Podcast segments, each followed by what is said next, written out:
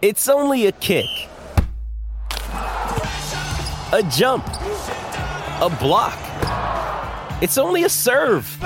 It's only a tackle, a run. It's only for the fans. After all, it's only pressure. You got this. Adidas. You know the difference between hockey and those other sports? You gotta be tough to be a hockey. I idolized Dominik Hasek. I played goalie because of Dominik Hasek. My life in hockey has been started because of Sabres hockey. I didn't need playoffs this year. I wanted it, but I didn't need it. But when you screw up for the fans as much as the team has over the last like five years, and just don't hold yourself accountable, I'm sorry. I'll hang up and listen. I'm sorry.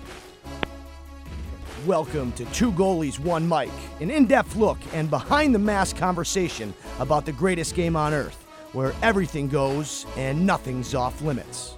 Now I'll tell you something about this guy. This is only three minutes, eh? Whammo!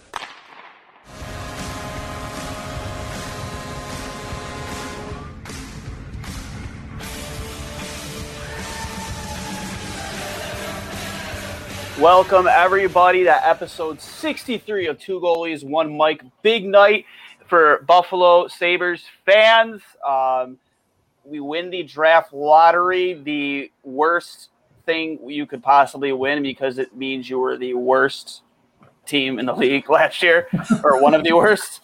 Uh, Definitely. something, something we're pretty used to here in Buffalo. Um, I am joined by producer Steve from Two Goalies, One Mic. Pats uh, from the ho- the boys from the Hockey Dummies, and of course Sean from Point Shot in Vancouver. Uh, we have a really dynamic uh, podcast here, a lot- really diverse, uh, all different areas of North America. Guys, how are you doing tonight?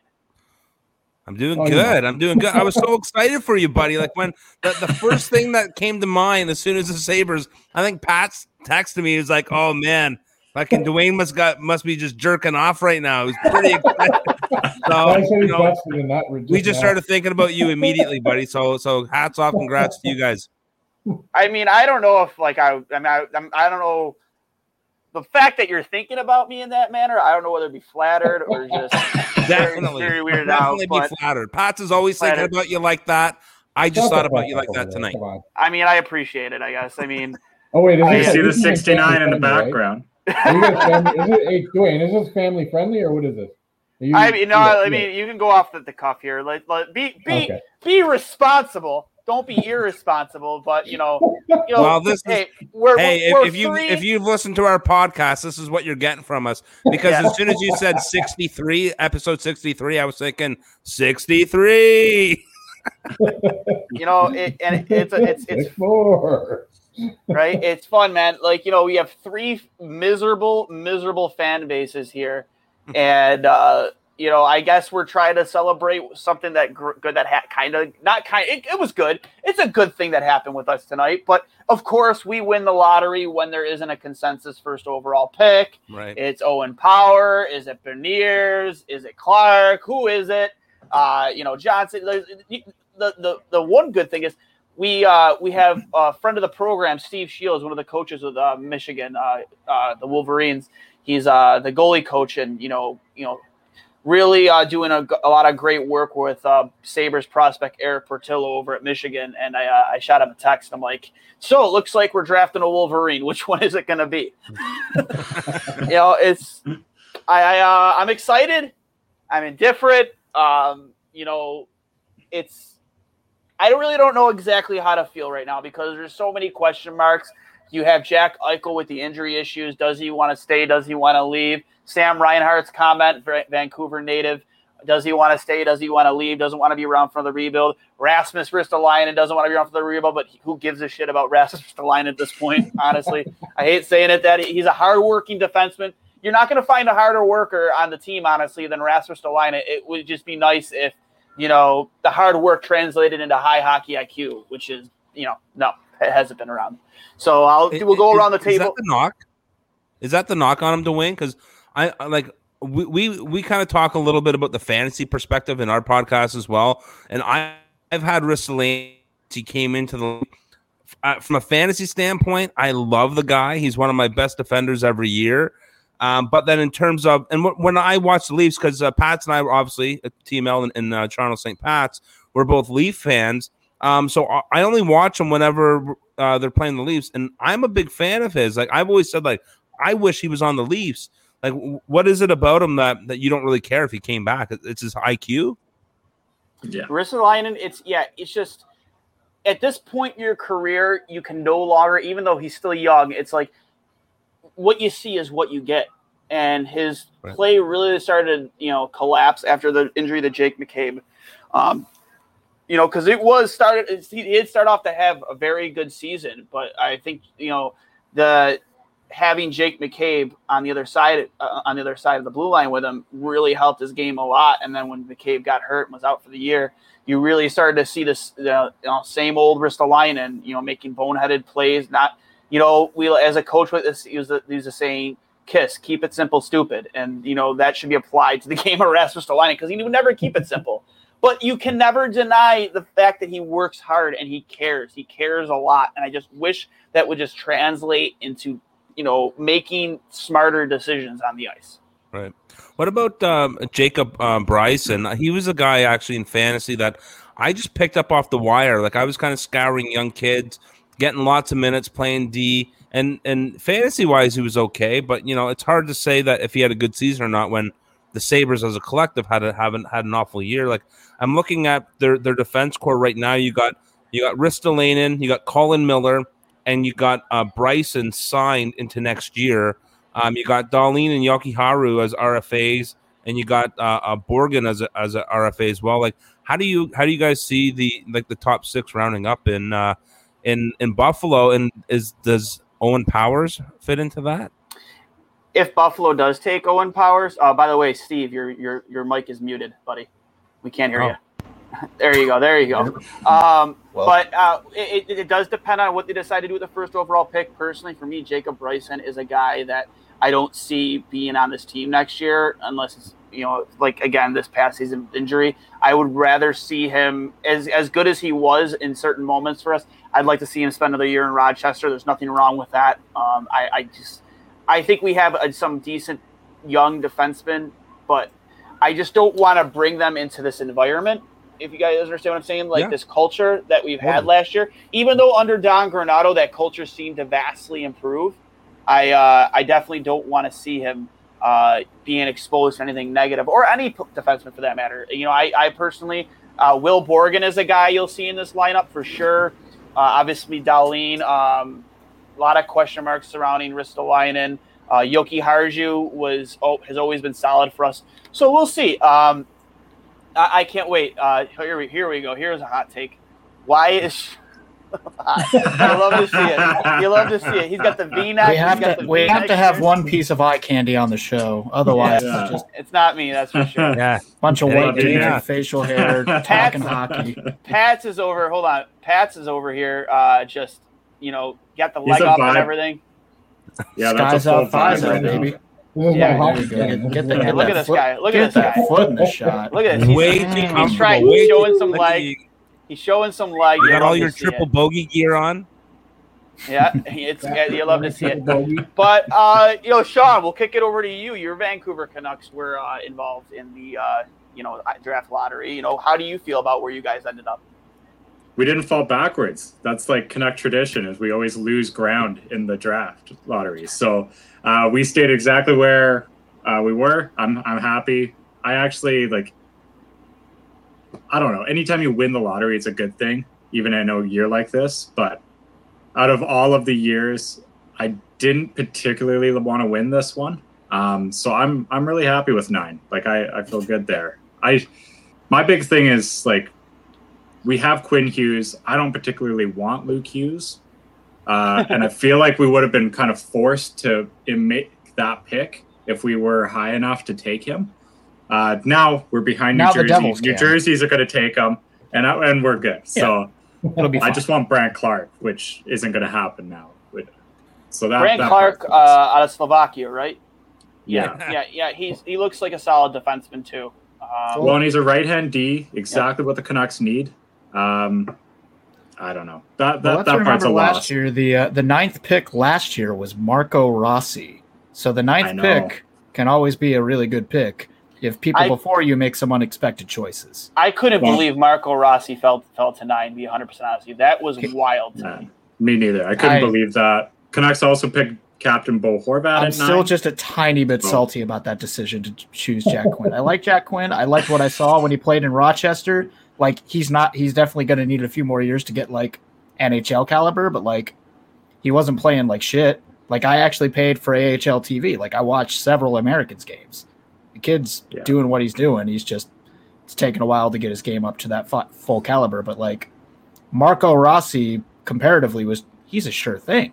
Granted, Yeah. he's been like his health has been like awful this year. Yeah, I- he got hit hard by COVID. yeah, he got hit hard by COVID like hard no, by COVID. like nobody else did. So like I, I really hope the dude's okay. But like Yeah. before that, So, like Uh, I'm not I'm gonna not lie, sure- like with that Jack Quinn pick, I like Jack Quinn a lot, but I did laugh, like because it was just such a Buffalo Sabres pick. It like I didn't laugh. right. I gotta be honest it was like Marco Rossi is right there, the consensus pick as the next best player. that's what I'm And- saying.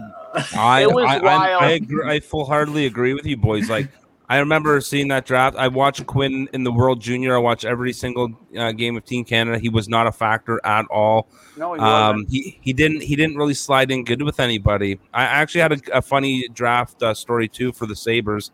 When uh, in the 2016 draft, when Buffalo hosted, I was there and I was sitting uh, sitting in the stands, and there's a couple Sabres fans behind me, and they were coming up to pick, and they said, "Who would you take here?" And I said, "I would take Sergachev." I said he would be he would fit in Oh perfectly. my God! Don't even get me started on the uh, Yeah. the Nylander draft. It was the Yeah, Nylander and they took Nylander. And I, Oh. they they looked at me and they said, "How about this guy?" I was like, "No, you guys made the wrong needed- choice." yeah, we needed No, a that a defense. We needed a defenseman so badly, and I was actually that draft was in Buffalo, and I was with my cousin Tommy, and like you thought for sure they were going defense. No way they're not going defense, right? There's just no way they're not going to draft a defenseman here. And they went and said Nylander, and I'm like, you gotta be kidding me, man! Yeah. Like, oh, It could be Sergachev was the worse. best player on the board. I mean- and, and they need a D.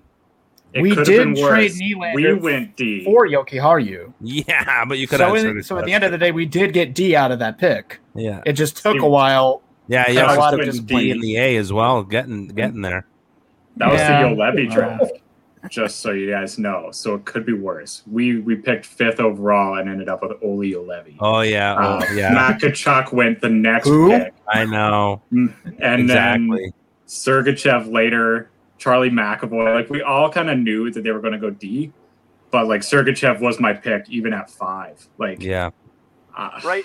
So right now, Sportsnet, uh, their rankings as of May 12th, this is what they got. Owen Power, you know, it seems to be a consensus first overall pick. Uh, then Matthew Beniers, also out of University of Michigan, plays a complete game and combines an excellent work ethic with fierce competitiveness. And then three, as you mentioned before, Sean, Brandt Clarke from the Bear, uh, out of the OHL, the Barrie Colts, sees the game two steps ahead. It's is terrific on the power play, but takes calculated risks to be a part of the offense at even strength too.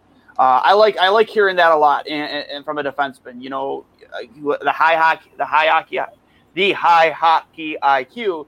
Uh, you know, something we haven't seen a ton of here in Buffalo. Um, Simon Edv- Edvinsson uh, from Frölunda out of Sweden. Aside from the obvious nationality collection, he won't escape the Victor Hedman comparisons, and those are legit based where Hedman was at this time in 2009. And then just a few more. Dylan Guenther, uh, right wing out of the Edmonton Oil Kings, WHL, and another again another University of Michigan product. Kent Johnson, center, maybe the best in class when it comes to creativity and elusiveness with a puck on his stick. Uh, mentioned before, Luke Hughes, ranked eighth, U.S. National Development Program. Uh, they've been provide. They've been the, the, the NTDP has been given a, given the NHL a lot of quality hockey players over the last five six years too. Uh, skating and puck skills show top pairing potential.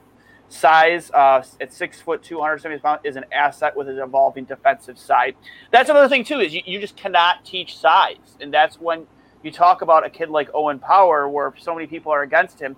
He, I, the things I've heard on him, he's, he's an immaculate skater, but he's also uh, he has a very big frame for his age, and you, if you let him develop and you allow him, to, you don't rush him and put a ton of pressure on him at an early age, you could really develop into a nice defenseman. But that's Buffalo's mo. They don't like to, you know, let guys develop. Um, outside of Dylan Cozens, which is was surprising. I'm surprised he didn't get rushed into the lineup. Um, you know, that's not really Buffalo's mo. Right. My uh, my diamond in the rough in this draft, and not that he's really a diamond in the rough because he's he's still ex- expected to be a first round pick, is uh, Mason McTavish. I think whoever goes out and takes Mason McTavish is going to get themselves an NHL player for the next 15 years. I, I, I see him slotting in as being a really good number two centerman. Uh, watching him play for the uh, U18s uh, with Canada this year, uh, you guys were talking about Brent Clarke earlier. He was dynamite. Um, even just love Brent Clarke's interviews. Like if you listen to him speak, um, just a really, really, you know, uh, well-spoken young man. Like I just, I was kind of impressed with him. It was almost like he was, um, you know, these guys coming up these days are like over, over coached, but he was just like, it sounded like he was like, uh, like a like a 27 year old veteran talking to these guys at the U18s. But Mason McTavish, hard nosed center, shut down, still score. Um, will will run you into the boards, win face-offs. Uh, just one of those guys that you win with. So I, I think you know he's not he's might not go in the top ten. Uh, he could, uh, but I think whoever ends up getting this kid in the first round is gonna gonna have a real player. So watch out for him. And we're uh, fighting off my demons, uh, fighting off your demons, miss checking out the show here late, but I think we should trade the pick for some solid depth. You know, there's there. I think a lot of what they decide to do at one really again depends on what happens with Jack and Sam. Because if you do convince either of those guys to stick around, especially maybe it's a little bit easier winning the draft lottery. Um, I, I, I have been saying it since the end of the season you know, even even before this season, the one thing this team has lacked for a long, long time, even before the Ryan O'Reilly ordeal, this is something they've lacked since Briere and Drury split town at free agency. Um, one of the darkest days in Buffalo Sabres history is mm-hmm. they haven't had depth down the middle. They have never had a legitimate one through three center group. They just haven't. And now you could have that with Jack, Sam, and Cozens. Even Mittelstadt performed very well at center after Granato took over. He performed very well. You know, he started to live up to that eighth overall pick a little bit and showed he could be a top six, a top six contributor. And of course, when you finally get that, you finally have that in front of you. And I was very optimistic. Of course, Jack Eichel, this injury stuff, you know, where, wherever that may be when he when he says it in terms of where he's playing next year. And Sam Reinhart's just like, yeah, I'm tired of losing. I just, you know, of course, why not? Why not? Like, we're tired not? of watching them lose. I, no. I, I get it. I'm tired of this too. I'm like, I just want to be above the bottom twenty. Is that too much to fucking ask? like, I want to like fight for the playoff spot and lose it rather than just like know by f- like January that, that, like there's no hope that what, like what, it's mathematically impossible. What's your like, percentage? What's your percentage on Eichel coming back? Like from the from the interviews that that I listened to, it it seems grim, boys. Like I, I, mean, I hate to say it. I mean, he may personally not want to stay, but just given the way the market is right now, he I I, I think it's 50-50.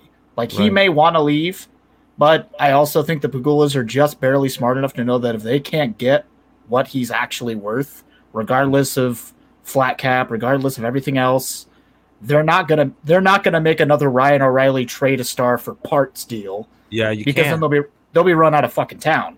Yeah, it'll be like but Duane will be leading the mob with a pitchfork. that, that, uh, that's the down key, to right? Florida to the super yacht wherever it's docked. That, so that's, that's the key. It.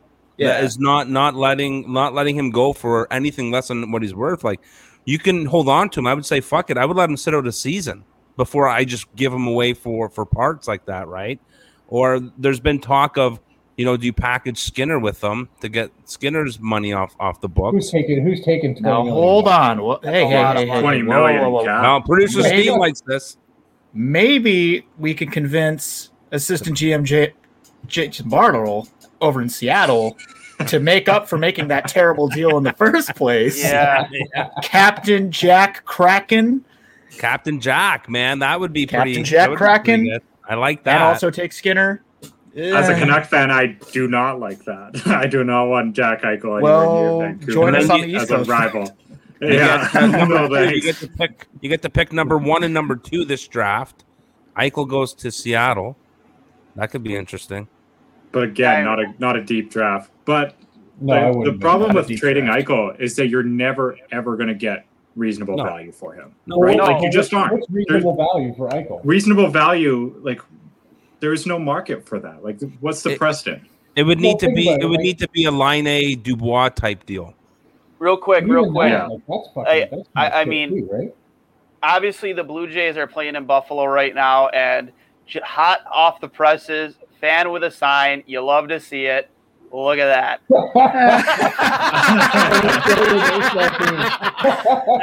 oh my God! Look at that man. He, now What a we fucker. saw your baseball team. President of hockey ops, that guy. What a piece of shit. Yo, that's my dad. Fuck you, dude. That's a piece of shit, Steve. Your a piece of shit. Oh, that, that was absolutely unbelievable. That was that was fantastic. That That's a really good He's a very young looking dad. I, I, Yeah. I have another. I, I have so many. Sabres questions. You guys are like a fucking riddle to me. Um, Casey Mittelstadt, what's his future?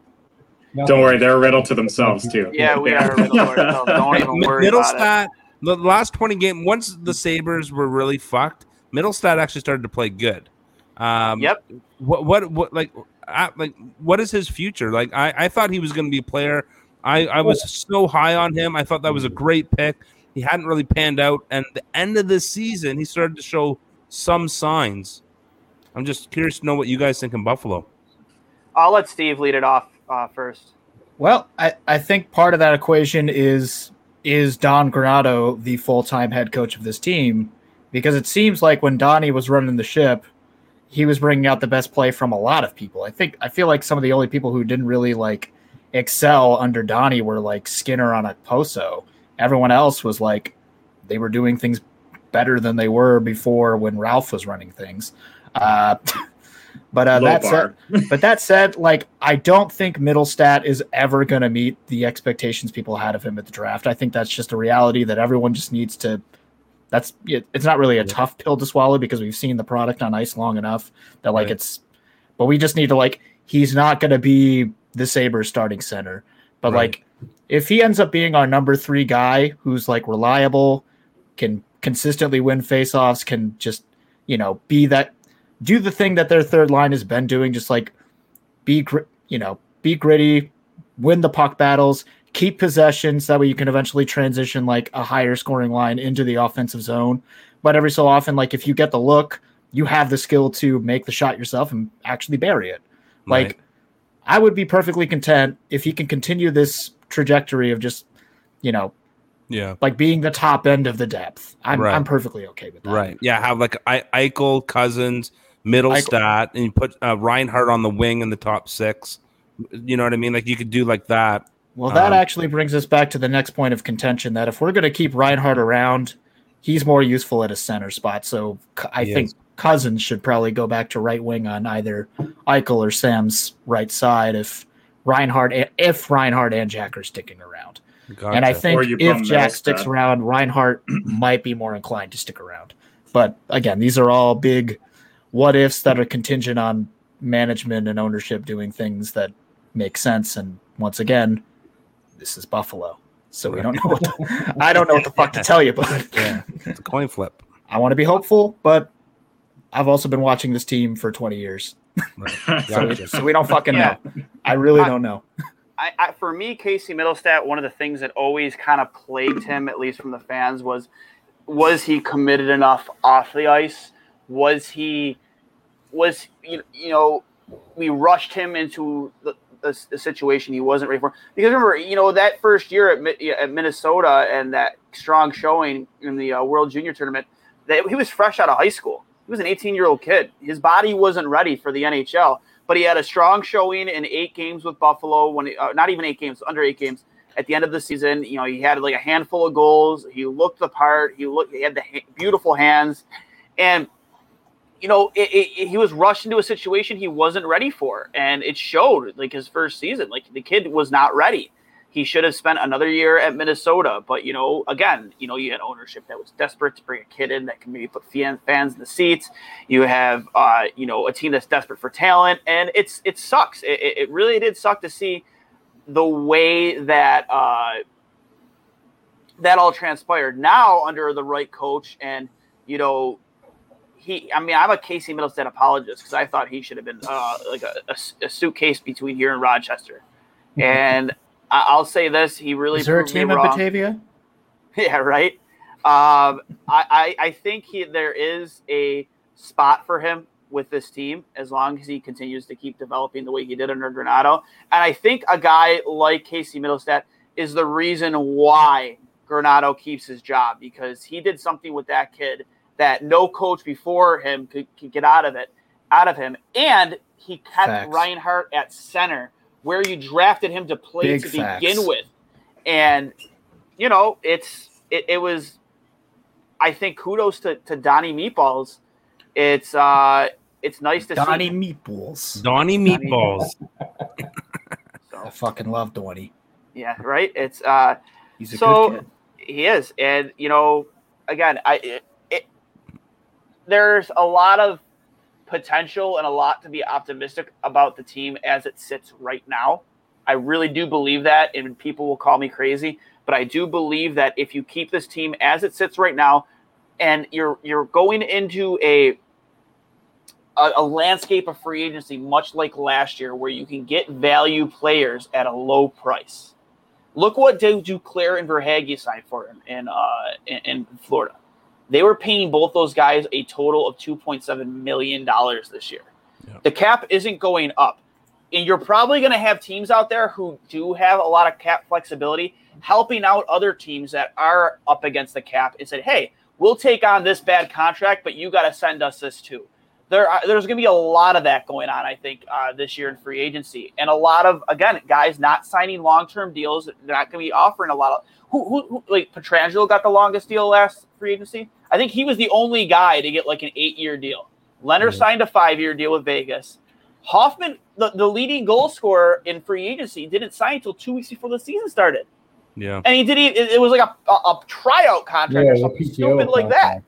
like Yeah. that's that's what you're probably gonna get and i uh that's what made me hopeful you know as the team sits now before those exit interviews it's like you Yeah. can fill in holes on the short term you can find guys to plug in let the youth still develop. Don't rush them don't pre- put too much pressure on them and you could put a really competitive team on the ice because of that center ice depth. Now who the fuck knows? Yeah. I, I think at this point, after last year with Kevin, now he's gotten like he's gotten those growing pains out where like you can't spend this kind of free agency chasing after that golden ticket player because clearly just chasing after the one big contract, it blew up in your fucking face. Where if you can spend that same eight million dollars on two or three players that fill very necessary pieces of the puzzle that let the people that are in the like necessary spots do what they need to do and like also have a little bit of that pressure taken off where it's like not only Eichel's line producing or I don't know. It just I I hope that you know again this is all contingent on having faith that when Kevin Adams says I have actual control to make hockey decisions that that's actually true. And if that's actually true, hopefully he has learned something from last year and he will, you know, try to follow the blueprint that Florida made that, you know, worry about the smaller pieces that are important rather than just trying to buy, like, you know, fix all the parts that are wrong with a car. Don't just put a new fucking coat of paint on it and call it a day. You know, Right.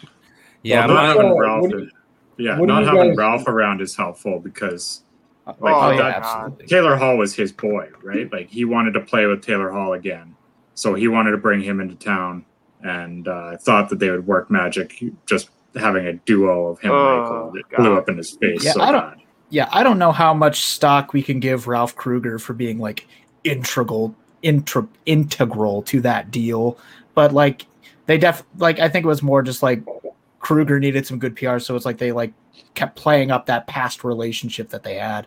Like, but if you listen to like interviews with with Hall around the signing, he was like, uh, "The reason why I'm coming here is because of the opportunity that was pitched to me." Like, because I think that's a a, big part that's a of it nicer was, thing like- to say than Buffalo's giving me eight million fucking dollars.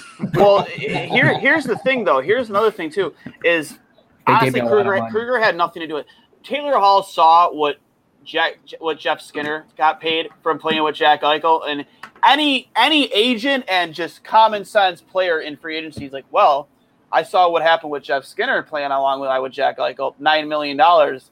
I like yourself I- one year and rake it in. Exactly. Yeah. And and and I just think the biggest mistake in that whole scenario was giving him the uh, the no trade clause because you put yourself in a situation where you gave him literally all the power. You gave him all the power to determine where um, where he was going to go, and it sucks. Yeah. and he just had to go to Boston. Yeah, it looks pretty good in Boston. Yeah. Yeah, Sure yeah, does. yeah. Yeah, you- he's playing guys- like an MVP again. but- Yeah, yeah. What do you guys All think right, about let's what- let what's that? What do you guys think about what uh, Buffalo actually got in that Hall deal when they traded him? I mean, Anders Bjork is playing okay. Like he's definitely less like invisible as I thought he was going to be. Just like on the initial reaction of like Anders Bjork and a second round pick. Like I that's, I was like, is there something it. else coming? And you took Lazar. Yeah, yeah. Like I don't. Like, why'd he don't have to go? as a win at Leave, all? leave Lazar alone. I want to see him try to fight Chara again. I don't see. I don't see that as a win at all for Buffalo though. Like I mean, I, mean it's not, but like at least Anders has the capacity to play hockey. Like Well, he's here there and he's be here if there was now. He's third not line. somebody. He's not somebody never that gonna we pick and I hope in three years he's Mm. doing something in blue Yeah, and and you gold. might get. You could get lucky with that second round pick. You never know. But I mean, shit. Bjork and a second round pick. I know. That's it. Compare it to the Foligno It could- trade. It could have. It could have been and chicken how much and salary did you Zajac. Yeah. much Compare salary it did you directly to the that? Foligno trade, and it's a brutal, brutal return for Buffalo. Like That's Buffalo, baby. How about Nick Nick Foligno is bad. Like Corey Petter, Corey Perry is a better player in every every way. Foligno did nothing for us. He did nothing Foligno was also hurt. He Yeah. fought. He, he fought. But I Corey tried to- Perry. whole. He fought Corey Perry for something that was a complete accident and didn't didn't need to be done, and it, It was so Pretended- good. Uh, there's. it was Yeah. dumb. See, Yeah, I, I, I don't. I don't think it was dumb. I don't. I don't When- agree with the fact that it, I don't think it was dumb. I think he explained the way Foligno explained that fight afterwards was basically it had to be done so guys would move on, and that was it. Get back to playing hockey. He didn't want any vigilante justice. Not that the fucking Leafs would do that anyway. I didn't think that was going to happen though. What's that? no, I mean, like I, think I- everybody I- was so rattled that Well, I I guess guess it that's was fair. rattled, but then it was But okay. Let's move on, close the chapter, and get back to playing hockey, which they clearly didn't. You know, games two, two, three, and four they did, and then they just went, Yeah. ah, You know, at least you guys found yourselves a goaltender. I am a big fan of Jack Campbell. He's the uh, he's my uh, my co-host Jonathan Cullen's former goalie partner when he played in the O, uh, and I, I'm really happy to see you guys finally get yourselves a goaltender. And glad he's an American. And uh, you know, it's it's nice to see uh, that guy finally get a crack at you know being a number one goaltender. And really, again, again, I know the North Division wasn't the strongest, but he really rode with it. And you know, it seems like you guys got that that spot figured out. And I think Dubas said they're interested in keeping Frederik Frederik Andersen around. He's not. He's like not sticking around. I mean, if not I'm him, good. I wouldn't either. No, he's not. He's not. He's not coming back. No way. He's not coming back. Not a no. you guys want Carter Hutton? He's free. I'll Nope. take Linus Ullmark. No, We'll take Ullmark. we want instead. we want Ullmark. What, what are me- you guys, do- are, you, are you guys gonna, actual second. are you guys going to go to Ullmark and uh, and Ukko-Pekka if for uh, next year? Is that going to be the tandem? I I don't, don't know want to if see them UPL's rush ready. Luka- I don't think he's ready. No. Um, U, UPL is a guy. Personally, if you ask me, the future generate future franchise goaltender is Yeah. currently currently at Michigan right now, Erik Portillo. Uh, I'll pull up his numbers here in a second, but you know he only played seven games as a true freshman, but he had a 1.67 goals against average in the Big Ten, which as a freshman, and you've seen his play consistently develop over the past few years. He's a big kid. He's bigger than UPL, and uh, he's got a great goalie coach over there in Steve Shields. So I really think he's the future. Um, I don't mind having a good t- goalie tending tandem of UPL and Portillo, but Linus Ullmark having the hip sur- uh, the hip surgery he had, the injury history, it's uh, I'm not willing to you know break the bank for a goalie who has had issues trying to play a full season. Right. Well, like I again, so I have Ullmark on, on my fantasy league, so I watch some of these guys pretty close, and watching the Sabres and and uh, and what they're giving up, and for the games that that he played in, I believe he only played in twenty games, um, but for the games that he played in, uh, I would say for uh, for fifteen of them, he was their best player. Oh, for sure. I'm not taking player any of wasn't that. that hard to do though. behind the No, behind center ice. again low bar. I just I, I, I would want to hang on to him. He's 27. You know, I I, I would want to. You know, he's he's a UFA, so I'm I'm really curious to, to see what he's going to get. He was making 2.6 last year. Um, you know, he he could go as high as four, four plus. Yeah, I mean, and I mean, yeah, that's fine, but we also need like a genuine second. Like we can't just rely solely on a Yeah, it, this Linus is a league where Hallmark, you, especially especially if he can't truly play a whole season if he just keeps getting hurt. this is a league where you need a, a good goaltending tandem uh, for sure. You know, you can't. We couldn't depend on on Carter Hutton to really carry the load for us. Uh, You can't past depend on. Carter Hutton to carry a fucking backpack. No, No, I'm sorry. I don't. Does that I mean? I don't know if I see um, Jack Campbell playing uh, 55 games next year, 60 games next year either, right? So, you know, like I would love to have somebody like an Omar Campbell uh, combo, something like that, because I'm not sure what Toronto's going to do, but they're going to be up against against a cap again. Well, they better You know- fucking blow it right up. You, we- no, man. Well, No. hey, we're we're I doing mean- our our podcast tomorrow. Uh, live eight o'clock on Dean, DeanBlundell.com, and uh, we're going to be No, talking a little bit about, it's Thursday. about what's that. We're only Tuesday right now. I can't even hear you with your What the fuck microphone. is today? Today's Tuesday, right? No, today's Today's Wednesday. Wednesday. dude. Wednesday Wednesday. already? Yeah. Oh, It's. Wednesday. Pat- yeah. Have you guys? Have you guys? Have you guys been drinking that much that you don't know what the fucking day of the week is? I've only had one. one. yesterday lead. Friday, I'm so good. Don't even. Well, and, and Duane and Pat, you guys are going live tonight, aren't you? After the Yeah, Jets, yeah, yeah. uh, the Supposed to, but we'll have the see. yeah, but you know, listen, like, uh, I, I forgot what we were talking about. We, what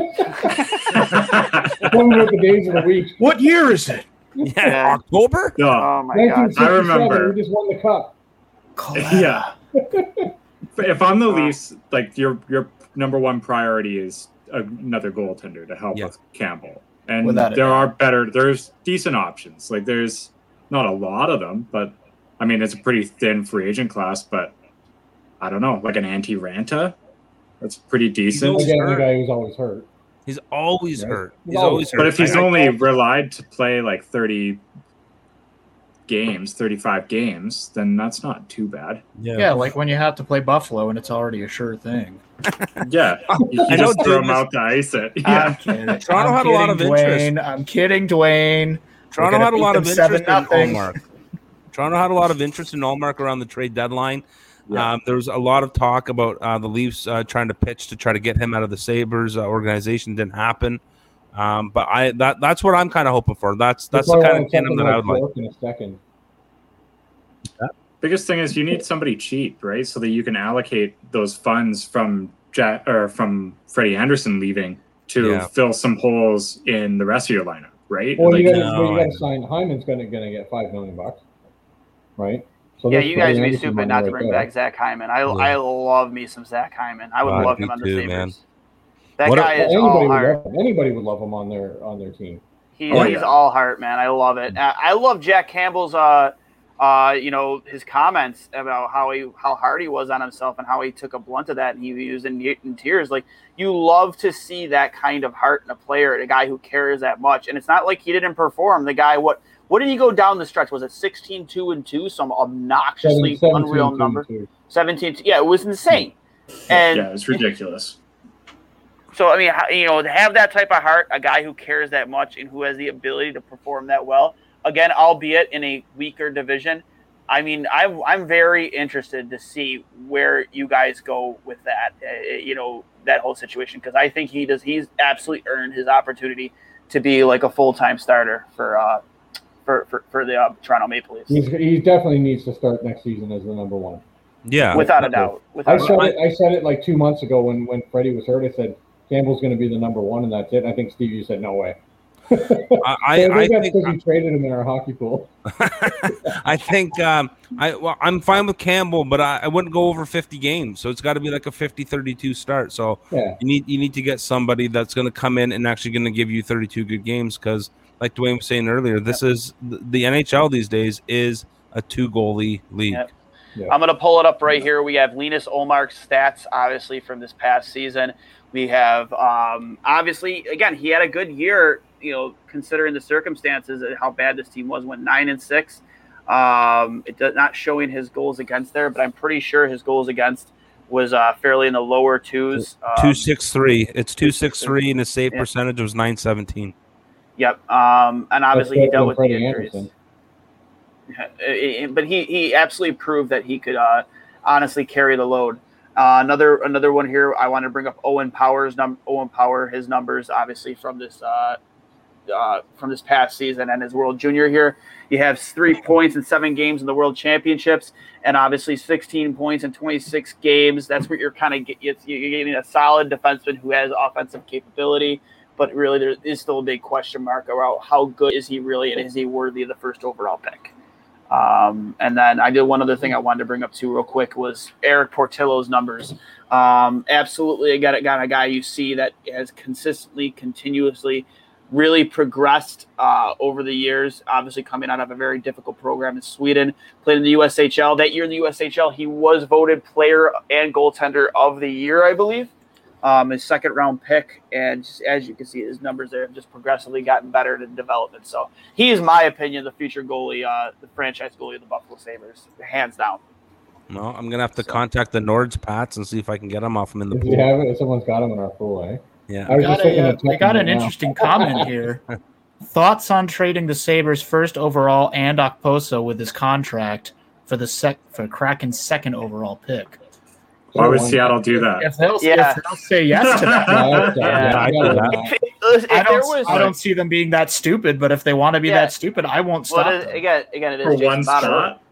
Spot? in a, in a draft, spot? in, per, in per, again, in a draft where there really Yeah. isn't a consensus not first overall, I don't see Seattle wanting to do that unless they No. like love Owen Power that much and see him being a guy that they can, you know.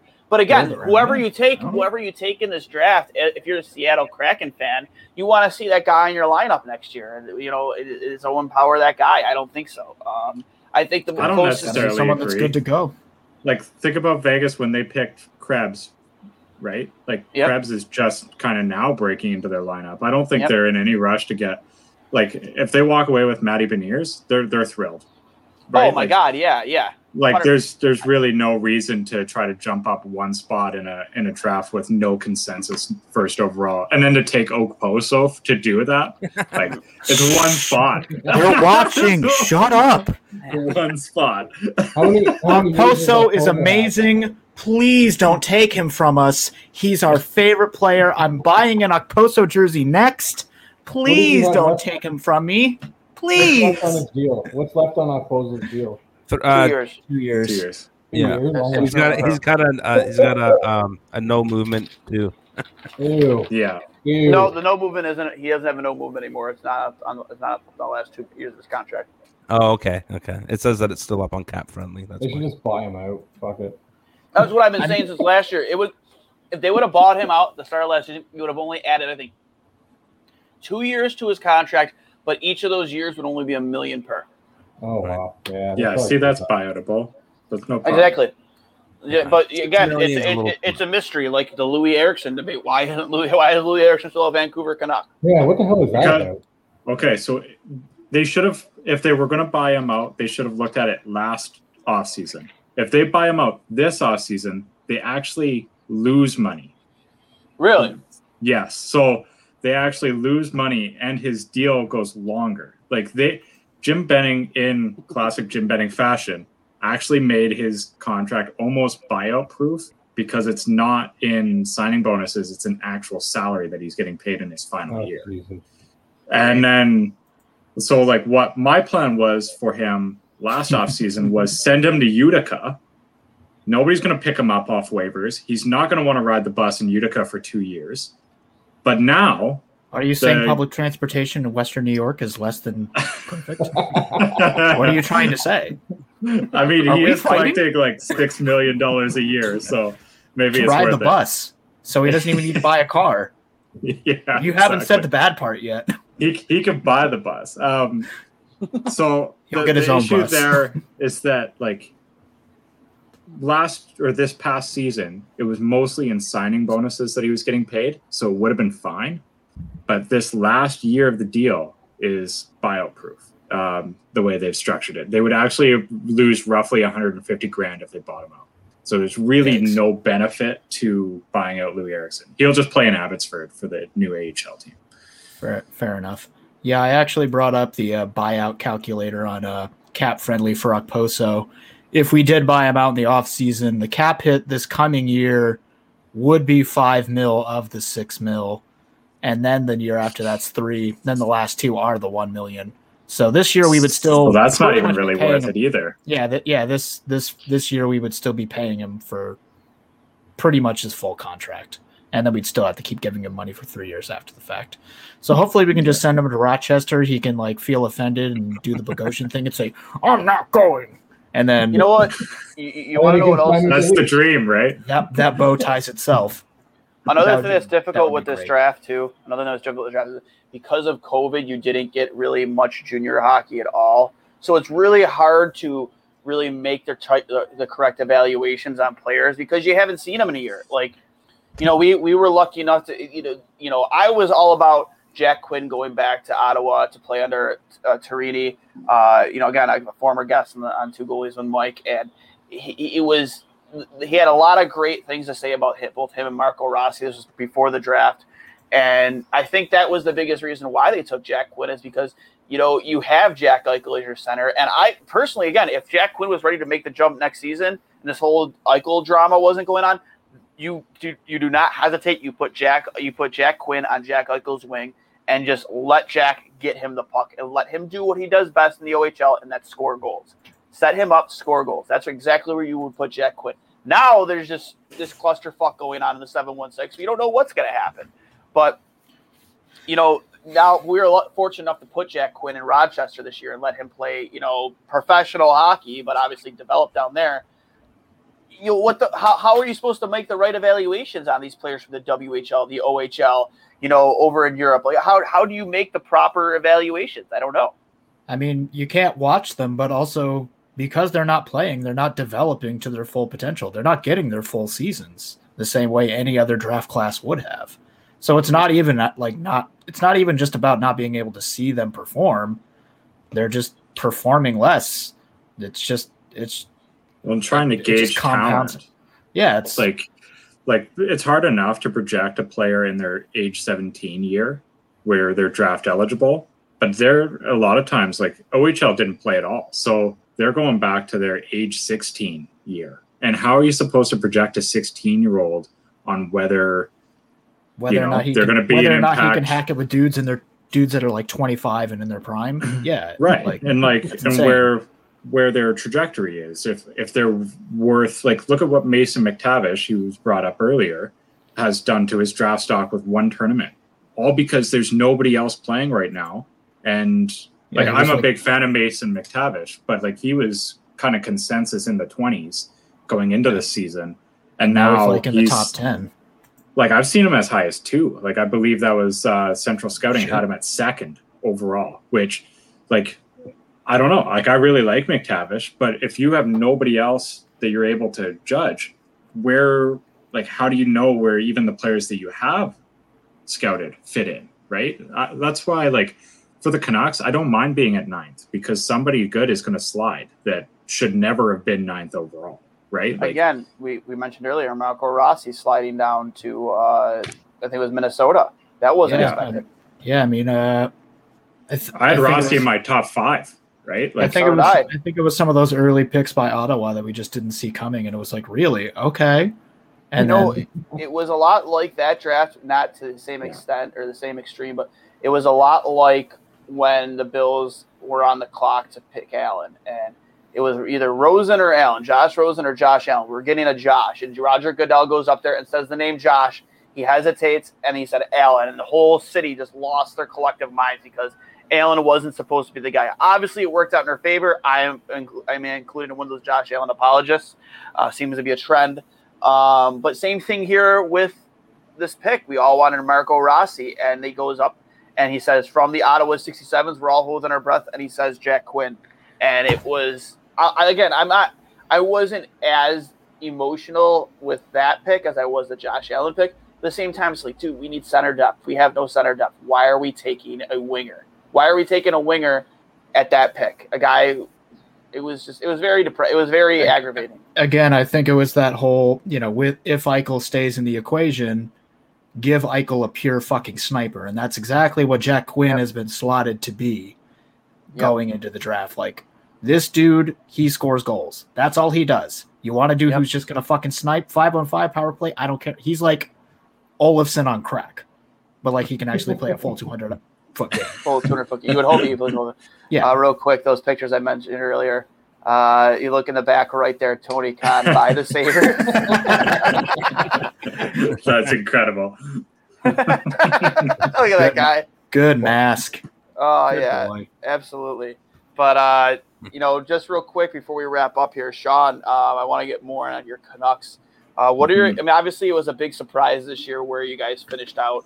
Um, I was very surprised.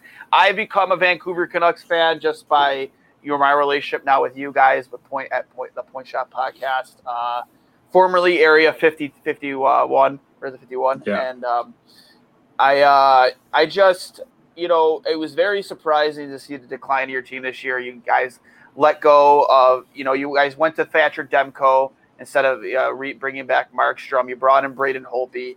Um, you know, you let Tyler Toffoli go, which I mean that mm. has to drive you all so nuts. Um, Oh, you know, man, Vancouver's ready to ride all over again because it's Foley. Like, yeah, you see how well he's performing. Especially it's since so the word came out that like, yeah, I would have stayed. They just never gave me a deal. Oh, he been, wanted to come back. Like, it's like yeah, I would have, I would have definitely advocated. come to the table, but they didn't offer me anything, so I left. Yeah, yeah, like it's like it's it one thing crazy. if you got lowballed and he's like, yeah, nah, but they just were like, oh shit, that's what we forgot to do. We forgot to give him an offer sheet. Fuck. Yeah. Well, and it's it's kind of crazy. yeah, exactly. Well, and that's kind of what it sounded like when they asked Jim Benning, like, what happened. He's like, oh, we just ran out of time. Like, and then later he's like, oh no, like I was, you know, I I didn't mean it like that. Like, yes, you did. Like, you meant you ran out of time, and that was your first answer was that you you simply didn't have the time. You got the guy in the was car, free agent for away. three days. You got on the highway, you realized you didn't have your wallet. You're fucked. You lose. Yeah, the coffee's still on the top of the car. Yeah, yeah. Uh, like the the biggest, like the weirdest thing, Vancouver this this season. So like after the playoff, well, I would even go back. I'll go back to the Toffoli trade when we landed him. I said, okay, this team needs to make the playoffs every single year now. Like this is an expectation now you're you're putting your chips in. You're trading a good prospect in Tyler Madden. You're trading good draft capital. We had no first or second round pick at uh, the draft last year, and if Toffoli would have resigned, we would have also not had our fourth. So we would have had three picks in the draft. So, like it was like this is us going all in. Uh, I didn't mind them walking away from Markstrom because I knew he'd get way overpaid. Thank you, Calgary. I didn't mind walking away from Tanev, same exact reason. Plus, he never is ever healthy. Um, the last yep. two years are a complete anomaly that he's been healthy for it. Uh, Josh Leivo, I didn't mind because he had his knee injury uh, and major knee surgery.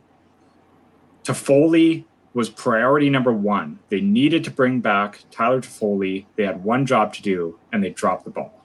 And it's frustrating. Like it's it's beyond frustrating because we paid a top draft pick and a and a top prospect of ours uh, for ten games of Tyler Toffoli in a season that we were not cup contenders. Right? Like nobody was coming into the playoffs thinking we were going to win the cup that year. Like that was our our championship year, and like we were just kind of cracking that open. So Toffoli needed to be part of that.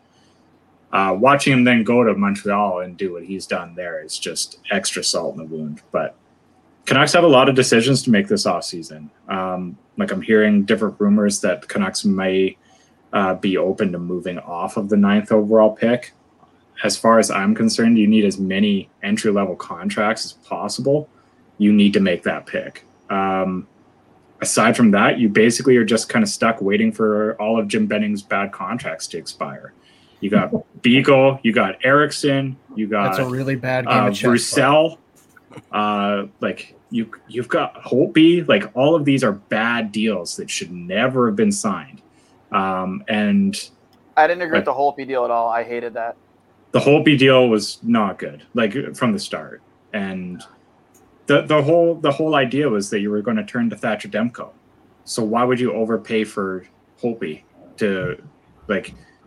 Everybody saw what he did in the Vegas series. Yeah, it was the exact same thing. Demko's that your guy. Did. They drafted Spencer Knight and then ten days later paid Bobrovsky ten million dollars for seven Yeah. years. Oh my god! Like how about that? How about that situation? I lost my mind when they drafted Spen- when they signed Bobrovsky. Like, what are you doing? You think Spencer Knight taking the first round is gonna wanna wait that long to finally get a crack at it? Because that's an untradeable contract. That trade that contract is more untradeable than Jeff Skinner. Hundred percent. Because he's a goalie. yeah. Be- well, because So if he sucks, there's no way Yeah, to he's got like he's got If like Skinner what, sucks, six you just more throw him years. on the fourth line. Yeah. I mean, you could, you could, you could just get, get a couple of years, a completely turnaround of Jeff Skinner, where he'll score a couple thirty-five goal seasons, and maybe, maybe if you package picks with him, you could trade that contract. You are not getting out of that Sergei Bobrovsky. And guess what? He lost the starting job. Like that's just like it's, it blows my mind. And I said, I said it like, watch him lose the job because he is vastly very inconsistent, and he loses the job. And now you have Driedger, who's going to be a UFA, and Spencer Knight. It's just it blows my mind. Just the like the great moves they made in free agency with Duclair, um, Verhaeghe, and uh, why uh, why Hornqvist, Lindbergh Hornqvist, and yeah. Hornqvist. Yeah, like those great moves they made, those very high value, low cost moves they made, and then you signed Sergei Bobrovsky to ten million dollars a year. Like, are you fucking kidding me? I love the Sam Bennett deal too. Oh baby, Yeah. I love that deal for them. I love That that, worked out fucking real mustache. That was Yeah. that was Yeah. that was a Yeah. fuck, that was a fucking motorhead stash. I loved it. You know, circling circling back to the whole P deal though, I didn't. circling, circling back to this. Oh, that, that is This is evergreen. That is Steve Dad. Can we we can just slide that over to the right side of the screen so we can just hide the Leafs fans for a minute.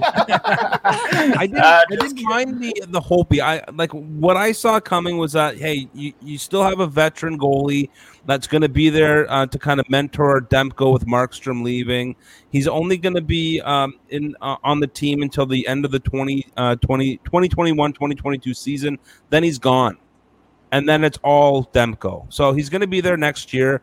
I think Demko is still the guy, and and and Holtby's the backup, Oh, but he's the mentor. So I I didn't mind that deal, but man, yeah, there's a lot of deals that uh, the- Jim Jim Benning and his five head have made that aren't great. I uh, well, and I don't mind Holtby. Like I don't mind the the thought process of going the Holtby route, especially with uh, the expansion draft. I honestly thought he was expansion fodder, right? Like as soon as he came in, I was like, perfect. They picked a guy that they're going to take, um, and I mean that could still happen, but the problem is the money, right? Like the the money that they gave to Holtby. Uh, so it's actually a backloaded deal. So he's making 5.7 million next year. Right.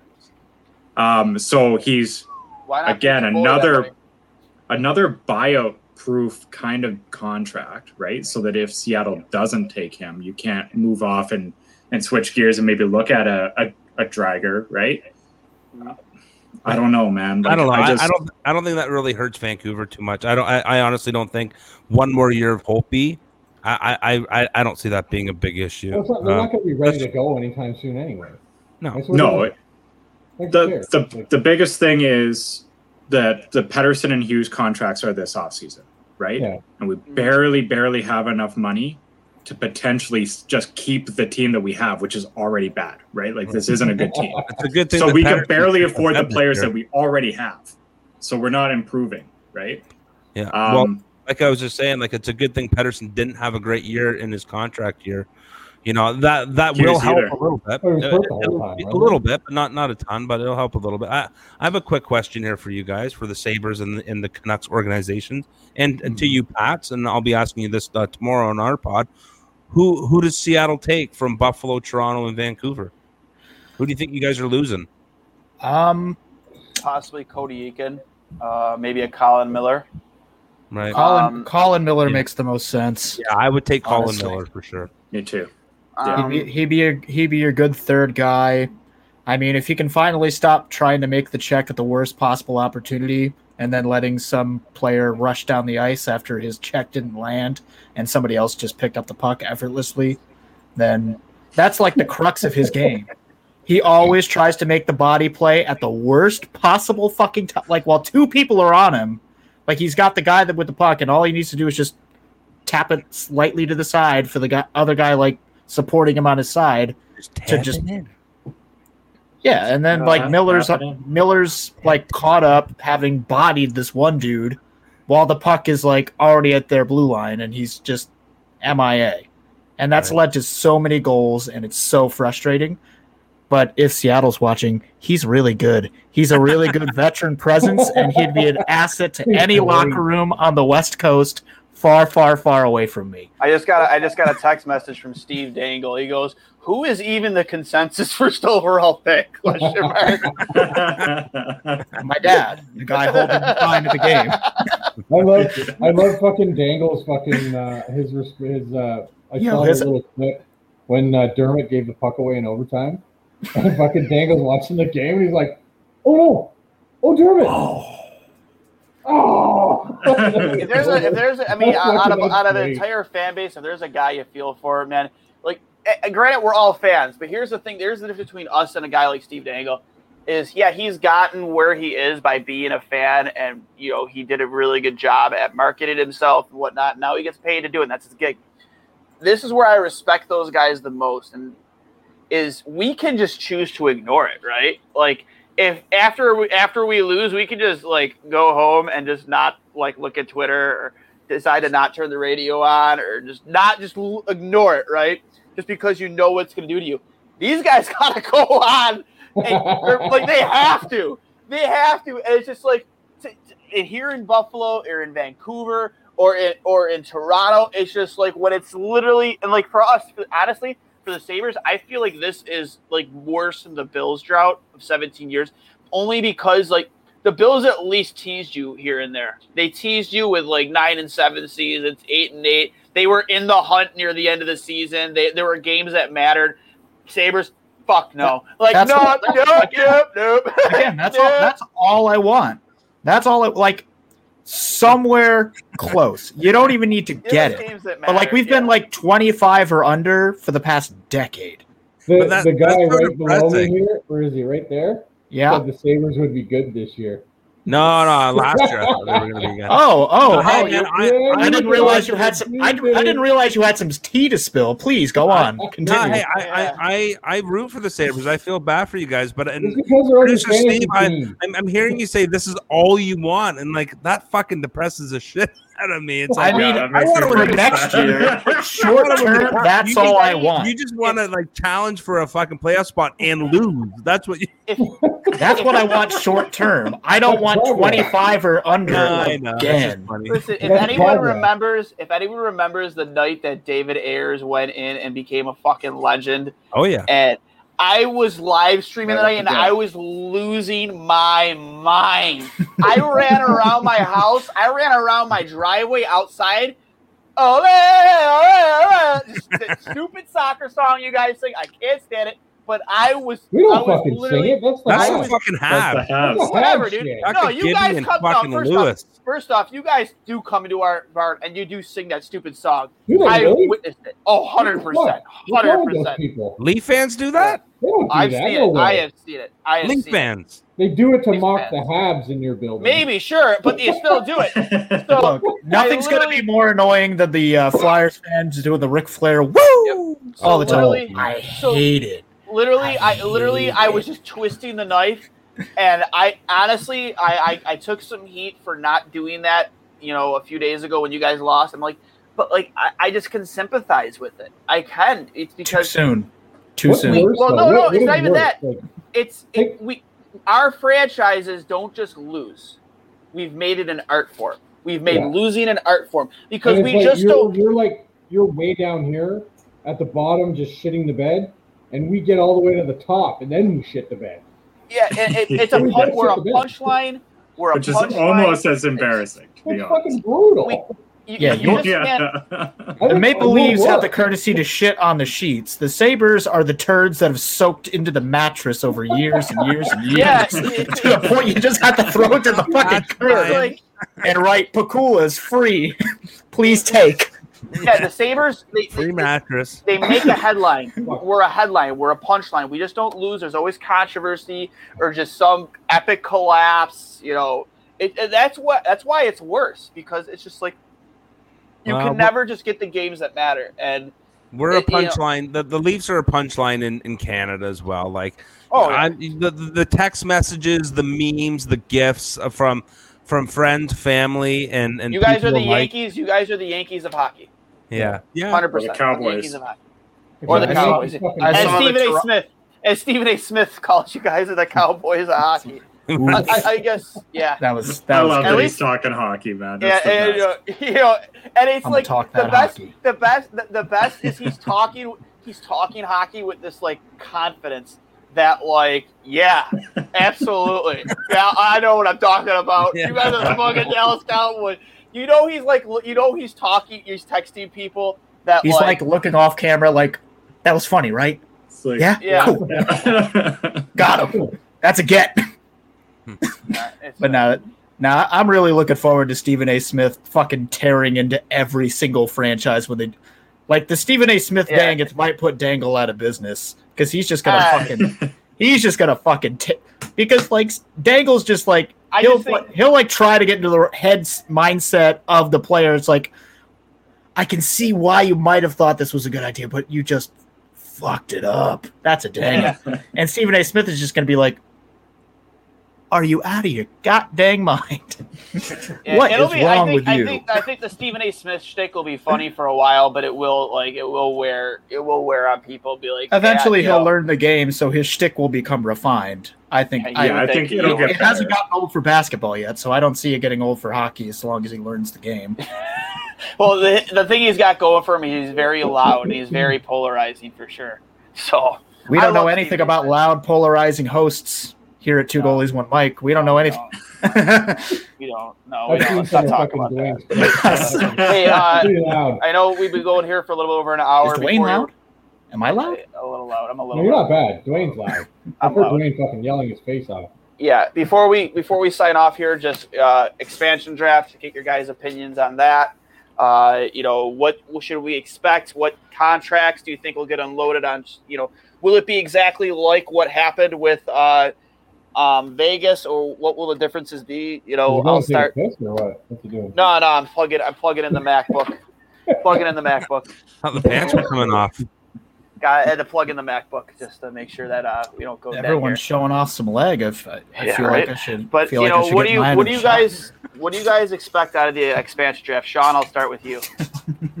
Honestly, I do think we'll see a lot of what we saw with the Vegas Golden Knights. Not to the same degree. Like, I don't think teams are going to be swindled so badly. But look, Seattle's going to be a good team. Like, they're they're gonna. There's a lot of good options available. There's a lot of teams that are in really really tough cap situations that are going to have to try to make ne- moves to to offload contracts to them, and they're gonna they're gonna ask for sweeteners, and they should uh, honestly. Like, Absolutely. Yeah, um, I mean, I mean that They're- they're be third D pairing, that third D pairing of Colin Miller and Tyler Myers is going to light up the Seattle Leaks. Oh my light up God. Seattle.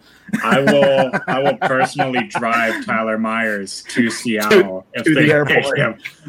I, no, I'll I- drive I'll him right to the to I'll the meet you. arena. You'll put him in your I'll- bicycle basket and ride him over the meet you. border. I'll meet you halfway. I'll meet you halfway with Rasmus Ristolainen. Yeah, there you go. uh, like I just, as far I'll as I'm concerned, I Myers and don't. Ristolainen on the Leafs. Oh, done. Take him. What are you? What are you giving? You want Ristolainen? I, I would love Ristolainen. Is Marner on the table? I would. Marner, Marner is most Dude. definitely on the table after these playoffs. See, No, he's Myers See? for See? We're Myers. gonna have a I'll big take that. argument over that. one tomorrow. bad year. That's all it takes. I don't. No, I don't it's not- understand. It's not, one bad year. It's how many, A lot of play, how many straight playoff games without a goal? Like 16? Like, come on. Well, Yeah, right now, playoff performance is irrelevant. So no, short term, that's fine. I'll remind you of one. you like, guys, it doesn't matter. this is my this is my thoughts on Marner real quick. I would not trade Mitch Marner, and the Oh. reasoning is is if, if you look at Edmonton and what they did with Jordan Eberle wasn't scoring in the playoffs, and they looked and they're like, he didn't score for X number of games. This guy's a bum. He doesn't show up. Trade him, and so they got rid of him. They got rid of Taylor Hall after their one playoff run and they have had zero playoff success since. They made it to the playoffs this year, got swept. They're a thin team. The problem is that you have to replace those guys, and Mitch Marner will turn around. Like he'll he'll figure it out. Yeah, Um, yeah, I agree with you. I think he's the least of your guys' issues. Like, Same. did he show up? No, but you know what? Like, look at what Tampa did. They got destroyed by Columbus. exactly. and they kept- They kept it together. They didn't make any groundbreaking blow ups. They could have, and then they were champions the next year. I, there's a lot of promise in Toronto still. You Yeah, just gotta yeah. hold tight. I, I I have that written down for our script for tomorrow. That exact reference. So You have a script? I, I, yeah, I always write a script. You lazy prick. Um, but uh, Look at me, speaking of the am I? Kraken, going back to what Duane He's too said, I know. He's Uh, too busy. I know- He's, he's too busy crushing beers and showing leg over there to care I about. haven't got a script. fucking beer for a while. I, gotta, I didn't want to I'm get waiting for those. do I'm read. waiting for those feet pick, Pat. feet picks. I'm I'm the opposite on Seattle. I, Ooh, I don't can we, think can we get a screen? is- Can we get that full screen real quick? Uh, What? You can keep making your point, but we need we need some more of that. All right, settle down over there. I was I was just saying I'm I'm kind of feeling the opposite way that Sean's feeling with Seattle. I don't think that they're going to be a great team off the hop. I think that the GMs uh, across the the NHL have have learned their lesson from George McPhee, and I don't think that they want to do it again. I, I think that maybe there's one or two. You, you always like Arizona to make a dumb deal, um, but geez, I, I really don't see them being a strong team. Like I don't see them making um making the playoffs uh, like like Vegas did, and fuck, they're not going to the Stanley Cup final. That's just my opinion. I mean, I yeah, agree. that, They're not going to the final, but they'll be they'll make a good stride. Like the the issue with Seattle is that there's not a lot for top six options available right now. No, Um, so like they're unless they go all out in free agency, which they are going to have the money to do so. Like like my projection with my picks and everything for Seattle has them about 25 to 30 million dollars in cap space. So I mean that gives lots of potential to take bad contracts with sweeteners uh, to shop in free agency. They have lots of fle- uh, flexibility, and you know if they're able to convince uh, like a a T, or pluck like a TJ Oshie or somebody like that. Like I don't see them as good as Vegas, but I see them certainly as like a, a playoff potential, like a bubble team. right. So like where where producer Steve wants Buffalo to be, that's where Seattle will be this year. Like instantly, yeah. Right. Through no fault of their own. Fighting for a playoff. Now I that is still- a, I- that's I a still participation trophy. if I I've ever still, heard. I was still flab. I'm still to this day flabbergasted that Florida allowed uh, Marchessault to go over to Vegas. Like he was a 30 goal scorer. I think that year you just gave him, just gave him Marchessault. Yeah. Okay. Yeah. I know. Well, and look at what Anaheim did too, right? Like giving away Sh- Shea Theodore uh, in order to Oh, that was protect awful. That was like awful. Manson, right? So there, Yeah. there's going to be teams that do really dumb stuff. Like I just don't think it's going to be the same teams. Like, uh, like you said, Arizona Uh, they're they're not a smart franchise. I could see them doing something tremendously stupid. Yeah. Um, I could honestly see. I don't think anything's going to happen with Vancouver, but they're gonna they're gonna get some they're gonna get some good players. Like there's a lot of teams that are really deep. They're gonna get a good one from Carolina, a good one from Tampa. Like Tampa is a Tampa is interesting because I think Tampa, you know, you have a team that or they're getting called cheaters right now for you know finding ways around the cap. You know, they're ten million over, but you know, Cirelli. Cirelli. Well, yeah, exactly. What team wouldn't do that if given the opportunity? But you know, Cirelli obviously didn't perform the way they probably hoped. Um, you know, you had Brayden Point. I think it was Brayden Point signed that very team friendly deal, correct? He signed like a very Yeah. team friendly deal. Yeah, he did. Um, but you have again, they're, they're going to have to find ways to un, unload like salary, and um, I why can I not, not think of his name? Um, Tyler Johnson. no, you know Tyler Johnson being one of them. Sure, What? he's he's a UFA. I've been I've been very high on him. Uh, this Blake past Coleman. couple- Yes, Blake Coleman. I am a huge, huge Blake Coleman fan. If they're going to want to resign him, like he's going to get a raise, you have to find ways to unload his contract. If not, you let him walk. If I'm a Buffalo, if I'm Kevin Adams, that is one of the first guys, first agents I'm calling is Blake Coleman because that guy is absolutely what a team like Buffalo needs. A guy who's going to block shots, who's going to play hard along the boards. He's going to be he has the ability to score goals, and you know what? If everything goes the way it's the way it seems going to go with Tampa, he might have two Stanley Cup rings, and you doesn't hurt having a couple Stanley Cup rings in your room with a team full of, you know, 21, 22, 23 year old hockey players. That's who I have circled for the Canucks too, is Blake Coleman. But like, if I'm Seattle and I'm looking at Tampa Bay, and you know that they need you to take Tyler Johnson, right? Mhm. I would phone them and say, "I'm not taking Tyler Johnson. I'm taking Erik Cernak." Yep, so And then- another one. And then seeing how desperate they get to pawn Tyler Johnson off on me, because Oh, I probably sure. am walking away with Cernak, Johnson, or Johnson and something else, right? Like, Yep. like that's what I'm doing if I'm Seattle. Is I'm I'm saying, look, You're, that you're guy ta- that you want to keep, I'm taking him. What are you going to give me to not take him? Yeah, Yeah. eh, what exactly? You know, you know that that's what sucks about being a team like like okay, like Vancouver, who's in cap it has cap issues, or even worse, Tampa Bay. You have these players that you know you want you, you don't want to expose, but you're kind of in a situation where you're forced to. You- You're you're you're biting your nails like, please, you know, don't touch them, and you're willing to give up assets in order to protect those players, much like what kept happening in the Vegas expansion draft. Yeah. Yeah. I mean, same thing's going to happen with Carolina, right? Like they can immediately look and say, look, we're going to take Jake Bean. Um, and if they let you take Oh, Jake love Bean, Jake then Bean. cool. But if not, I mean, maybe they give you somebody else, right? Like, and I, I see that for a lot of teams that are going to be in that position. For the Canucks, like, I have no worries at all. Like, this is actually a great opportunity for the Canucks where we have hardly any players that are actually worth protecting. So you can go and trade for players that other teams can't protect and then Well, you- protect you them have- yourself, right? You have yeah, you have players on entry level deals; they're automatically protected. Um, Like, there's nobody on our blue line that I'm I would care to protect. Like, I don't care. outside Right, of like- Hughes. But Hughes doesn't need to be protected. Well, that's what I'm saying. Well, yeah, but I'm just in retrospect. Right? you- Obviously, But Hughes like, there's the not one. a single blue liner that I'd be like, oh no, please don't take You know, Yeah. Tyler Myers, Olio To Levy. quickly- Like, to quickly circle want. onto the uh, the Carolina bit, uh, they do currently have four goalies. All four of those goalies are either UFAs or RFAs. The one RFA being Ned, who's Mhm. doing most of the starting right now. Uh, for Toronto and us in Buffalo, uh, I mean, I, I I feel like Toronto's already done the uh, the Reimer game, so no, thank you. Krasik? But uh, no, James Reimer is also a part of their team who Yeah. started yeah. in I Toronto. mean for a long- Toronto, Yeah, but Yeah. yeah, Petr Mrazek. Mrazek. he's a good Yeah. goalie. Yeah. Yeah, I I like- mean, I Definitely split time with I- Campbell. I mean, far and away the best the best possible free agent next year is definitely Chris Driedger, like Yeah. without a doubt. But if you can't get him and he goes somewhere where, you know, shit, three two. I want Mrazek to uh, bring back the number two, though. I loved when he uh, wore the number two for uh, at the juniors. I always rad. loved that. that would be pretty that would be Yeah. pretty great. Yeah. All right. But uh, I'll, I'll uh, end it here with you guys from the Hockey Dummies, Steve and Pats.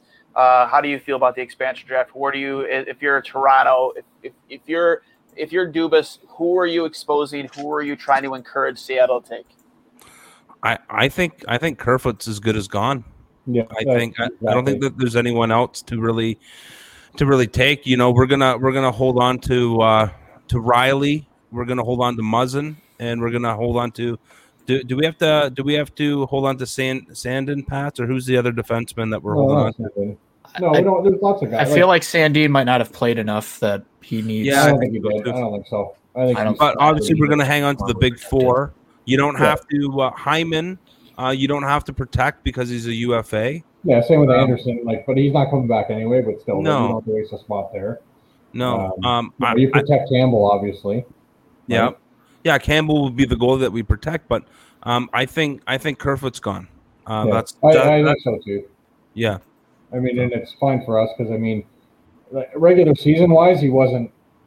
He was shit. Like we talked about it all all the time on the podcast. I was like, "What is Kerfoot doing?" You know. But then the guy has a great playoff, right? he did have a good So, playoff, and like he, mean, and you know what? And that could be the selling point right there. Like, oh, look what he does. You know, when it when it matters. You know what? Take Yeah. him. It's three and a half million bucks. That's off our cap. Right? Yeah. I, I would. Yeah, I totally leave. Helps you buy a goalie. yeah, Yeah, exactly, exactly. yeah. Well, and, and that's the other big thing for us, right? Because when I look at when I look at the um, You're just gonna sit here on me now with my legs out. Yeah, Aaron? Yeah, you're doing? yeah, Pat, zoom zoom in on that leg, shall we? But when when I'm looking at the uh, like the um, uh, the, the Leafs uh, cap uh, friendly page here, it's like you know we got Matthews, uh, Tavares, Marner, Nylander. Uh, they're they're locked in. Uh, we better sign Zach Hyman back. He's a staple. Uh, and then you got the only other um, forwards that we really have locked in for next year: are Kerfoot, Mikheyev, Engvall, and Brooks. Um, I I think um, you know, hey, like Seattle could go. I've I'm read. fine, I'm, I'm fine with losing Engvall too. Like, I'd be fine with lo- losing. Engvall too. I actually I like, like Brooks. A lot. I mean, I don't know how seriously I could take either of you because you want Rasmus Ristolainen on your hockey team. So hey, I I didn't say do. that. That was this fucking guy because he's got He's on his really good. he's so good. I mean, Fuck, I, I need. I Not need as to good watch. as Tyler People, Myers, right? though. They need to draft Tyler Myers. The only thing better than Rasmus Ristolainen's gameplay is his haircut and facial hair. Right. Oh, that's that's But hey, if true. he throws body Now that shots, is the he eye doesn't. Test. Don't. He looks like a Viking born out of incest. He looks like Patch- Frylock. All right, here- here, here's a question because I know how much uh. Pat loves Justin Holl. Who do you Oh, guys wow. rather have, Ristolainen or Holl on your team? Oh, We'll trade you Oh. straight up. oh, I'll trade you Oh, one Trade for one. up. Holl for Risto. Dubas, get on the phone. Oh my god, I would do Holl for Myers and Kevin, yeah. Kevin, are you watching? These guys, I It'd you be so really quick. you, you you do really live up to your name, the dummies. I mean, you really live up to that. Thank you. You don't disappoint. You definitely don't disappoint. So He's I Cole mean- is older, but he's cheaper. literally, it's a smart economic move. literally, if you do an ancestry dot, if you do an ancestry.com of both these guys, they definitely fall under Okay. the Ralph Krueger, uh, Jason Botterill family tree. So I, uh, there- They just didn't adopt to the system. The system's good. The team's Yeah. terrible. oh, guys. But honestly, Oh, guys, I've had a ton of fun with you guys tonight. Thanks for joining us. Uh, I just want, before we let you guys go, remind everybody that this was brought to you by manscaped.com.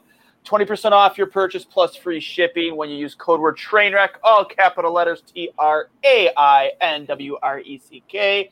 Get yourself the uh, the uh, lawnmower 3.0 has the built-in flashlight. You never knew you needed a flashlight on your razor until you had one. Helps keep the uh, helps keep the beard uh, you know all trimmed and uh, hedged up uh, the correct way. Or the it's waterproof, so you you're a hot date. You gotta get hop in the shower, bring it in the shower with you.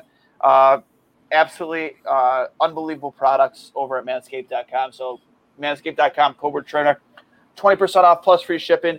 Sean, Steve, uh, Pat's unbelievable. Thanks for coming on with us. Any last thoughts?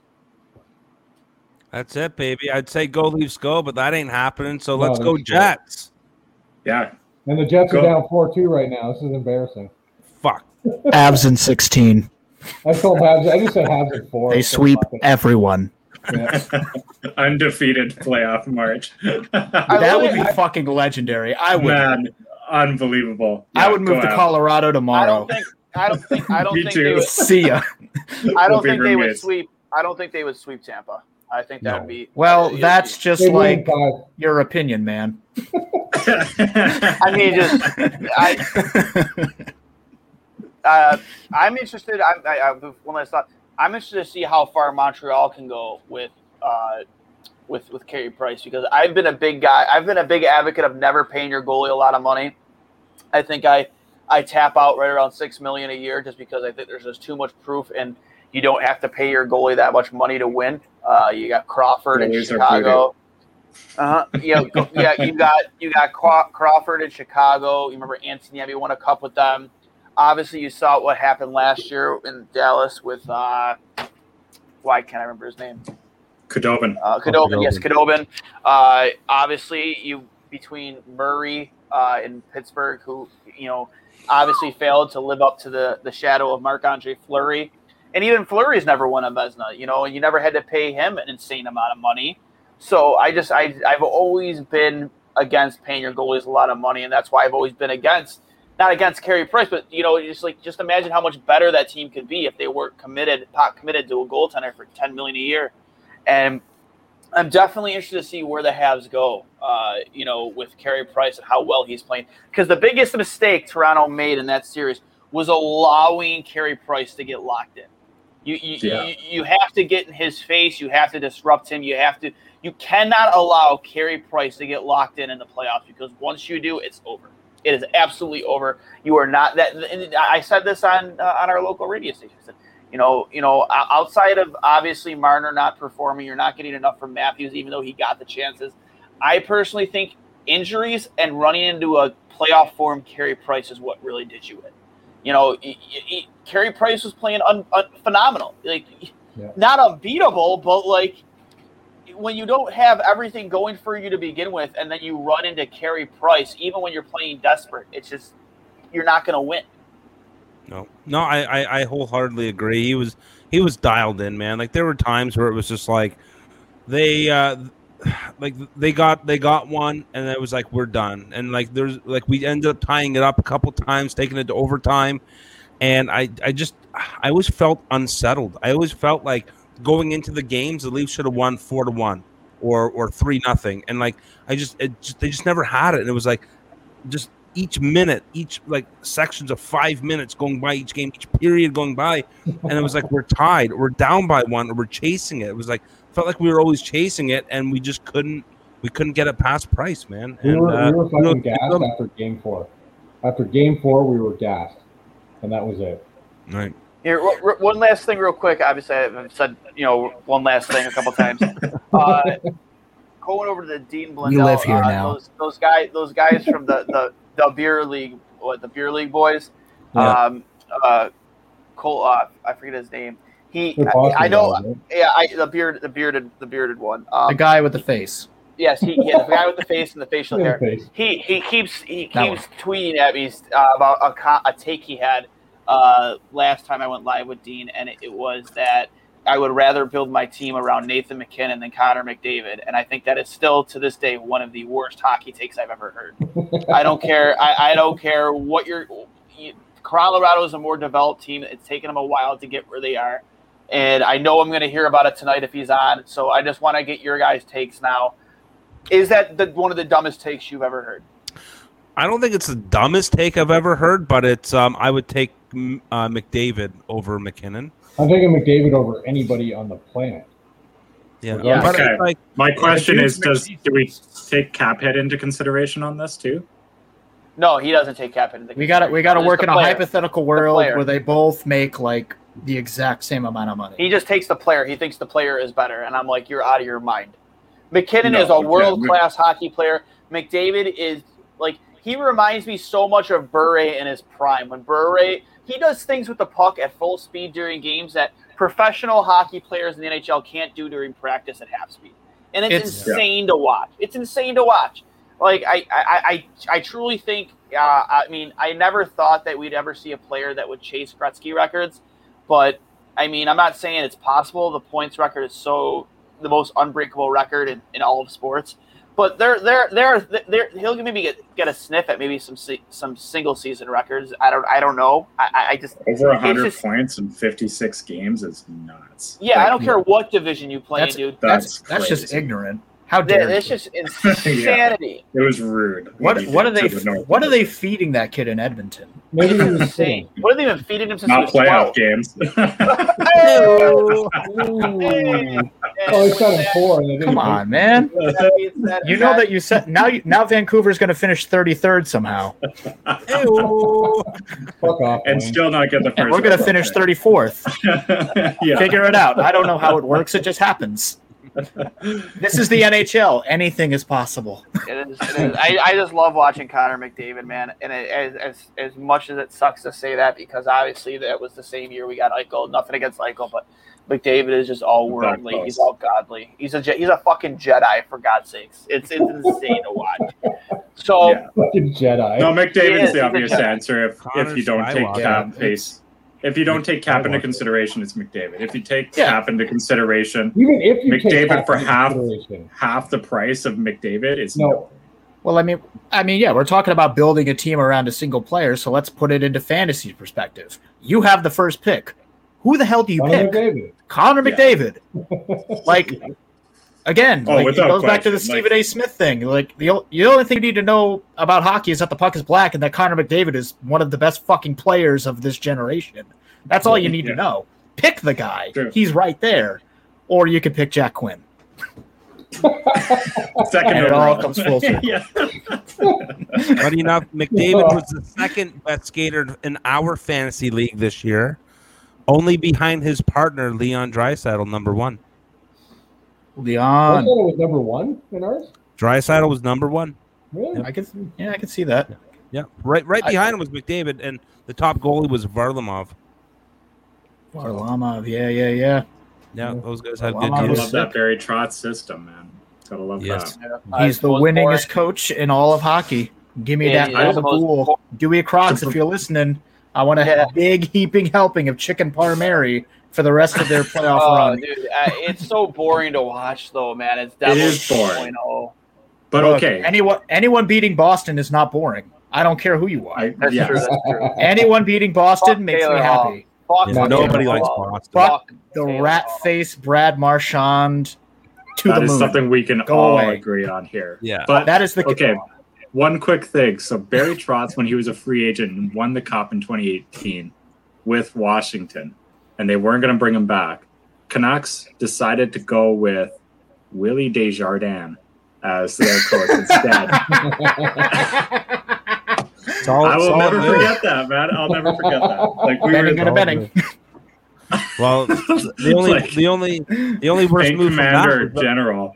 Yeah. Well, it, I, I'm still blown away that that Washington didn't uh, pony up. You know, like that. What Oh, a bad move Washington that was was. so dumb not to. They, but they had their their coach in the wings, right? Like Todd Reirden was the guy they were trying to groom, and they were giving Trotz his last hurrah, and then he wins the cup. Uh, Yeah. And that should have been enough to be like, okay, maybe our They should have are stupid. Yeah. We better Hurrah? keep him. but they Ah. decided to let him go. Yeah, Oh, Lou well, Lamb with the clutch. Yeah, You know, Coach- sometimes Coach sometimes I think the Jack Quinn pick was taken because they just assumed Marco Rossi would be gone, and they had already made the jersey for Quinn. So it's like, they well, thought he we, was already, already gone. we already spent the money on the jersey. We can't Yeah, just. that's a good point. That, that Sounds is like a good very point. Buffalo reason. That is a good Like point. Sometimes you got to Buffalo dance with the girl that took you, right? You know, like you can't. Sometimes. the, the knockoff oh jerseys Oh down the street God. that were made by the Pegulas. Yeah. Already Oh. with Quinn on it. the funny part about that story is that the knockoffs Quinn with made a on K. night- the, the knockoffs they made on KWIN. 90s, those, those those knockoffs. K, comma, Quinn. Before I mean, now now I have to bring up that picture. Those knockoffs they made off on 90s night. Those were actually Oh, made so by a bad. By a Pegula owned company called Ad Pro Sports here. So they they got those jerseys from their own company out of desperation, and they still turned out like garbage. Hold on, uh, I got- I got to bring up that picture real quick if I can. Just give Yeah, me we guys. can, we can keep the screen on Sean here. He's, Yeah, he's a, a hand- he's a handsome Oh, yeah, guy. yes, we're still I'm, I'm, I'm getting used to it. I'm, o- I'm over your legs. We don't care about that anymore. yeah, I need to need to pull mine out. I guess. Yeah. Get that chest out. Oh Flex my it. god. Show us what's up. If I can find, if I Got the can imaginary find lat syndrome. Ooh, you got that Casey Mittelstadt draft body. Ooh, you strong boy.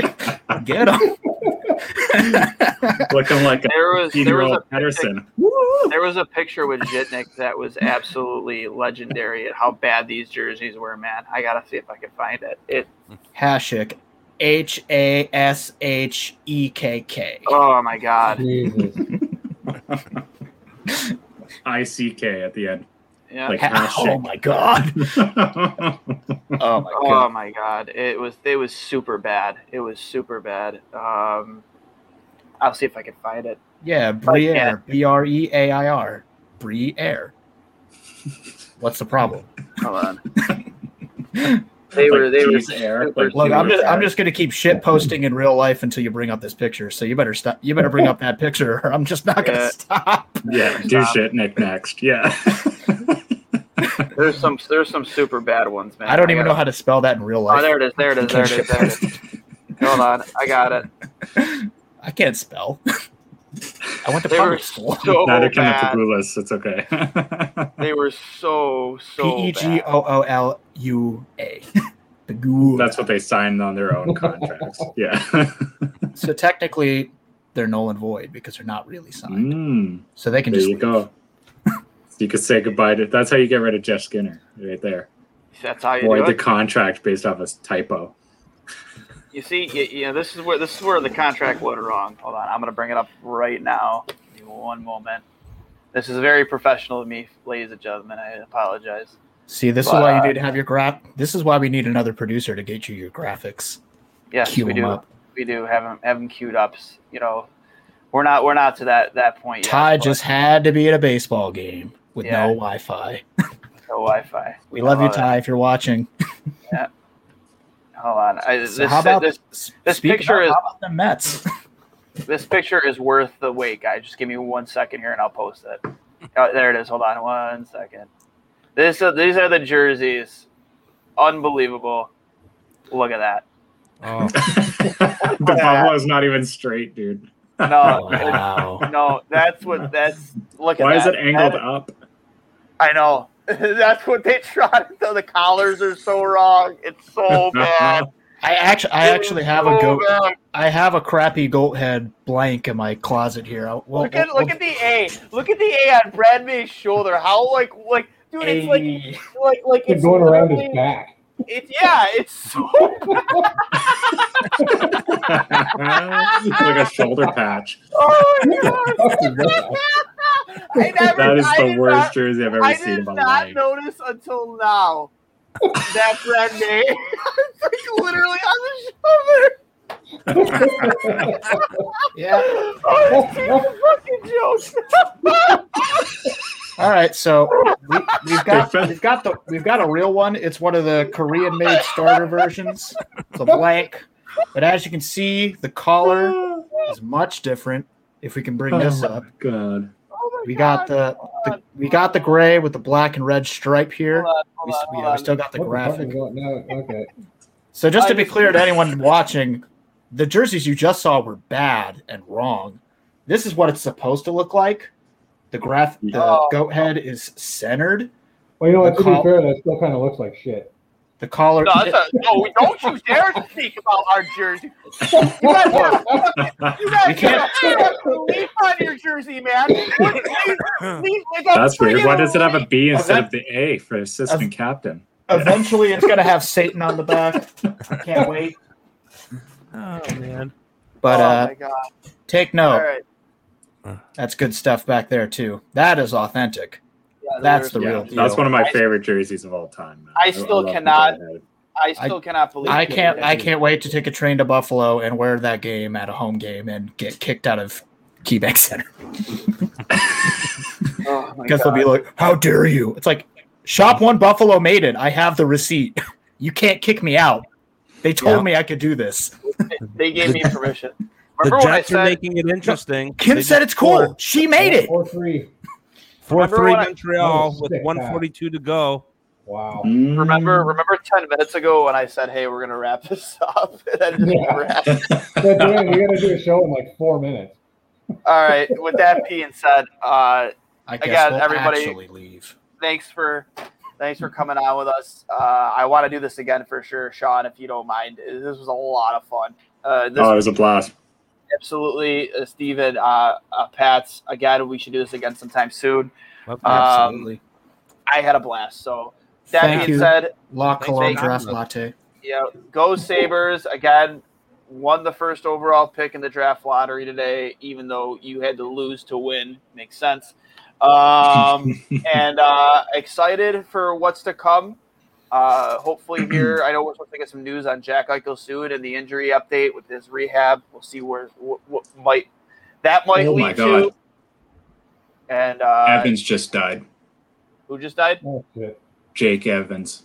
Oh, Oh, I was delayed and I just saw the hit. Holy fuck! He's Sorry dead. to cut you off there, but oh my god. Yeah, I don't know why it's just my face. We don't need to look at this. This is yeah, that. This- yeah. This is a face only this is a face that only a mother could love, and she's kind of indifferent about it, to be honest. I just Who did I. I was even further delayed and I just saw it now. Wow, Yeah, did that Wow. is- Get off of them. Like they're all kind of crowded around them. Like move away from them. Was it Owie. Scheifele I'm waiting, I'm waiting to see the replay right now myself. Oh, Shea Weber looks livid. It had to be Oh, yeah. Yeah, Yeah, that'll happen. Scheifele Shifley. just buried. That was completely uncalled for. That was wild. What, the That Evans? Hit on Evans? Right as he scored Yeah. the empty netter, he just buried him. He scored the empty netter and then was just murdered right after. Wow. Like Scheifele's Wow. getting a game a minimum for that. oh, like that's. That's just That's stupidity, man, wild. because Scheifele is so important to them. And why would you do Wow.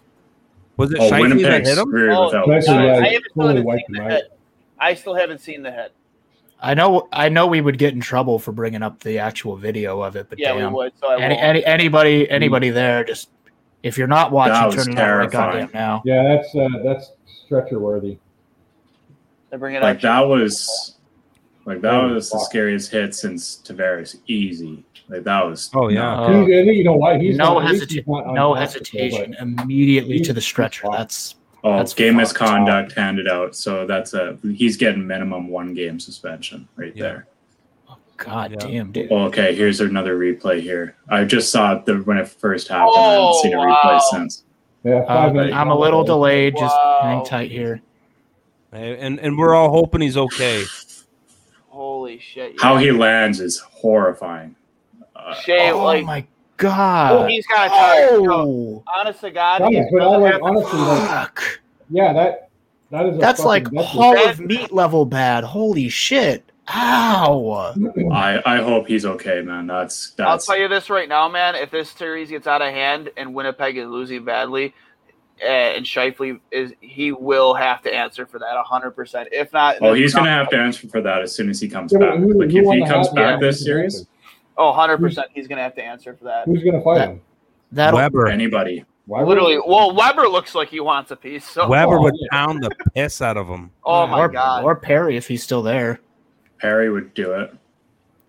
I mean, if it doesn't happen at the end of this series, it's absolutely going to happen the first time they play each other next year. Like they don't fucking forget about a hit like that. You know what though? Listen, in ni- 1985, that's a good play, and nobody gives a shit. You remember? You Yeah, remember but Wendel Clark? hockey's You remember Wendel changed so Clark? much. 2021. I was born in Wendel Clark on '89, so Bell? sorry. I, Did you see I, I wasn't even a th- I wasn't even a thought in my dad's pants at that Oh, point. So like. Wendel Clark on Bruce Bell. Guys, look it up on YouTube. Wendel Clark on Bruce Bell. Oh, I've Oh, seen wow. that. Oh yeah, that's a Oh, yeah. that's a nasty Yes. one That is too. just Some of those old school hits are fucking some Charlestown My You know, shit. favorite- back obviously my favorite- one of my- wasn't an issue, right? One of my favorite, two of my favorite Sabres hits all time were uh, Michael Peca and Alexei Yashin. Um, absolutely murdered Yashin at the blue line, and then obviously Brian Campbell on RJ Umberger, and there's that Yeah. look on Umberger's Oh, face yeah. after, like just that dazed look up at the sky, like That's- yo, what just happened to me? That's one of the best RJ calls of all, all time. An Umberger! My goodness!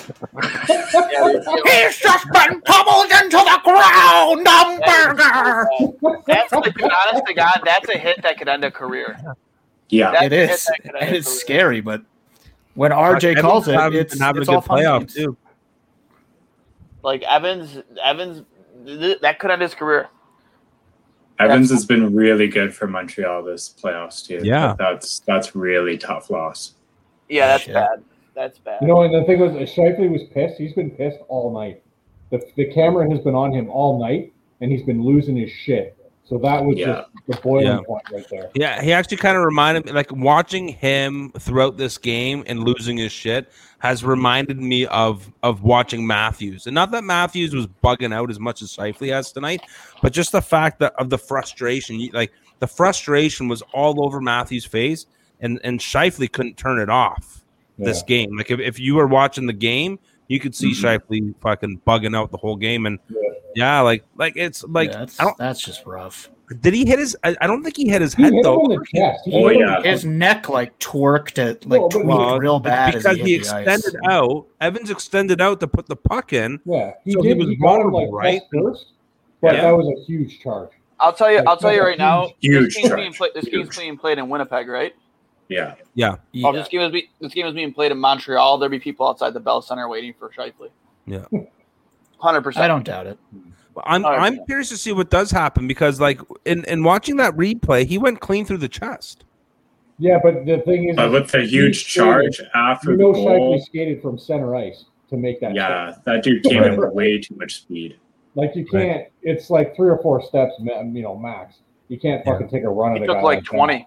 He took like Yeah. twenty. No, like He two was hundred. chasing him, right? so like he was chasing him, and and Evans went around the net, and he went around to cut him off. Um, But think about why they got rid of icings, right? Or like the that exact icings the way they did for that Right. exact hit, right? Yeah. Like like so he's coming down full downhill, full head of steam.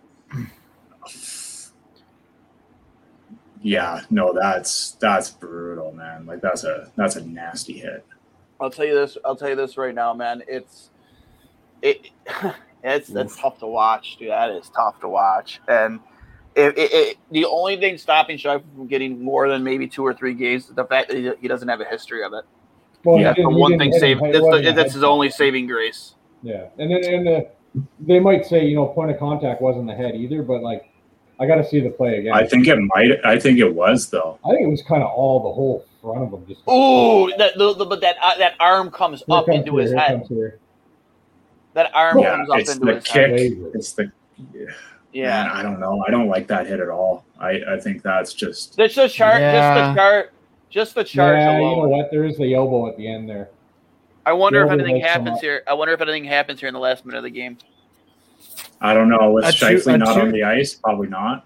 But I, I think I think a two game suspension Weber's would be warranted on this, e- even though he doesn't have a history. Like that's just I like agree. like It was That, like- negligent. Completely it's, it's negligent. it's it's negligent and it's completely unnecessary. Like the the same kind of shit that like Ryan Reaves was doing, but like without being Ryan Reaves. It's like yeah. you don't need to make Ryan Suter eat the fucking crossbar. You don't need to press. You don't need to basically like try to gouge fucking. And Tom, it's like Tom Wilson shit too. It's just like Yeah, it- it's not the it's Tom just- Wilson. you don't need to completely avoidable. Buchnevich Does not do anything to augment the play at no. completely avoidable shit that you're doing just because you're mad. And the puck was already in. Like and and he had clearly got around the net well ahead of time. Like I don't know, man. That's Yeah. that's not a good hit. Oh shit. That'll be interesting. Yeah. Yeah. I don't Anyway, think sorry I, I cut you off with that. No. I was just I was just I blown mean, away by what yeah, I no, just that's- saw. well, we should Yeah, no, probably you uh, gotta wrap you, it you gotta stop it we'll, for uh, breaking news like that. That's important. That's yeah. That's you know I know we got to hop another podcast, guys, but that was definitely that was tough to watch. That Yeah. that was that was tough to watch. So And that's with that game. being said, uh, again, thanks guys for the third time for hopping on with me. Uh, again, Third gotta time's do the this. charm. Yeah, we got to do this again sometime soon. For sure. For Thanks, sure. guys. Hi, Everybody, this has Yeah. been Two Goalies, One Mic, episode 63, brought to you by Manscaped.com. Code word Trainwreck for 20% off plus free shipping. For Cully, who unfortunately couldn't be here, producer Steve, Pat Steve from the Hockey Dummies, and Sean from Point Shot in Vancouver. Thanks for stopping by. We will talk to you next week. Let's go, Buffalo. I'm Matt Cundill, host of the Sound Off Podcast, the show about podcast and broadcast. Since 2016, we've been speaking with amazing people who have populated your ears for decades. Legendary broadcasters, research wizards, talent experts, podcasters, voice talent. Almost 400 stories, all for free. Subscribe or follow the Sound Off Podcast on Apple Podcasts, Spotify, Amazon Music, or at soundoffpodcast.com. Hi, I'm Logan Anderson, host of the Say the Damn Score podcast. On my show, I deep dive into the sports broadcasting business by, you guessed it, talking to sportscasters. The show has featured big names like Bob Costas, Kenny Albert, and Verne Lundquist, as well as many up and coming broadcasters who you may not know yet, but you will know soon. Whether you're looking for professional development as a sportscaster, different career paths, or if you just want to be entertained by hearing some of the best storytellers in the world tell their own stories, this podcast is for you. You can subscribe to the podcast on all major podcast platforms, or you can visit our website, saythedamnscore.com.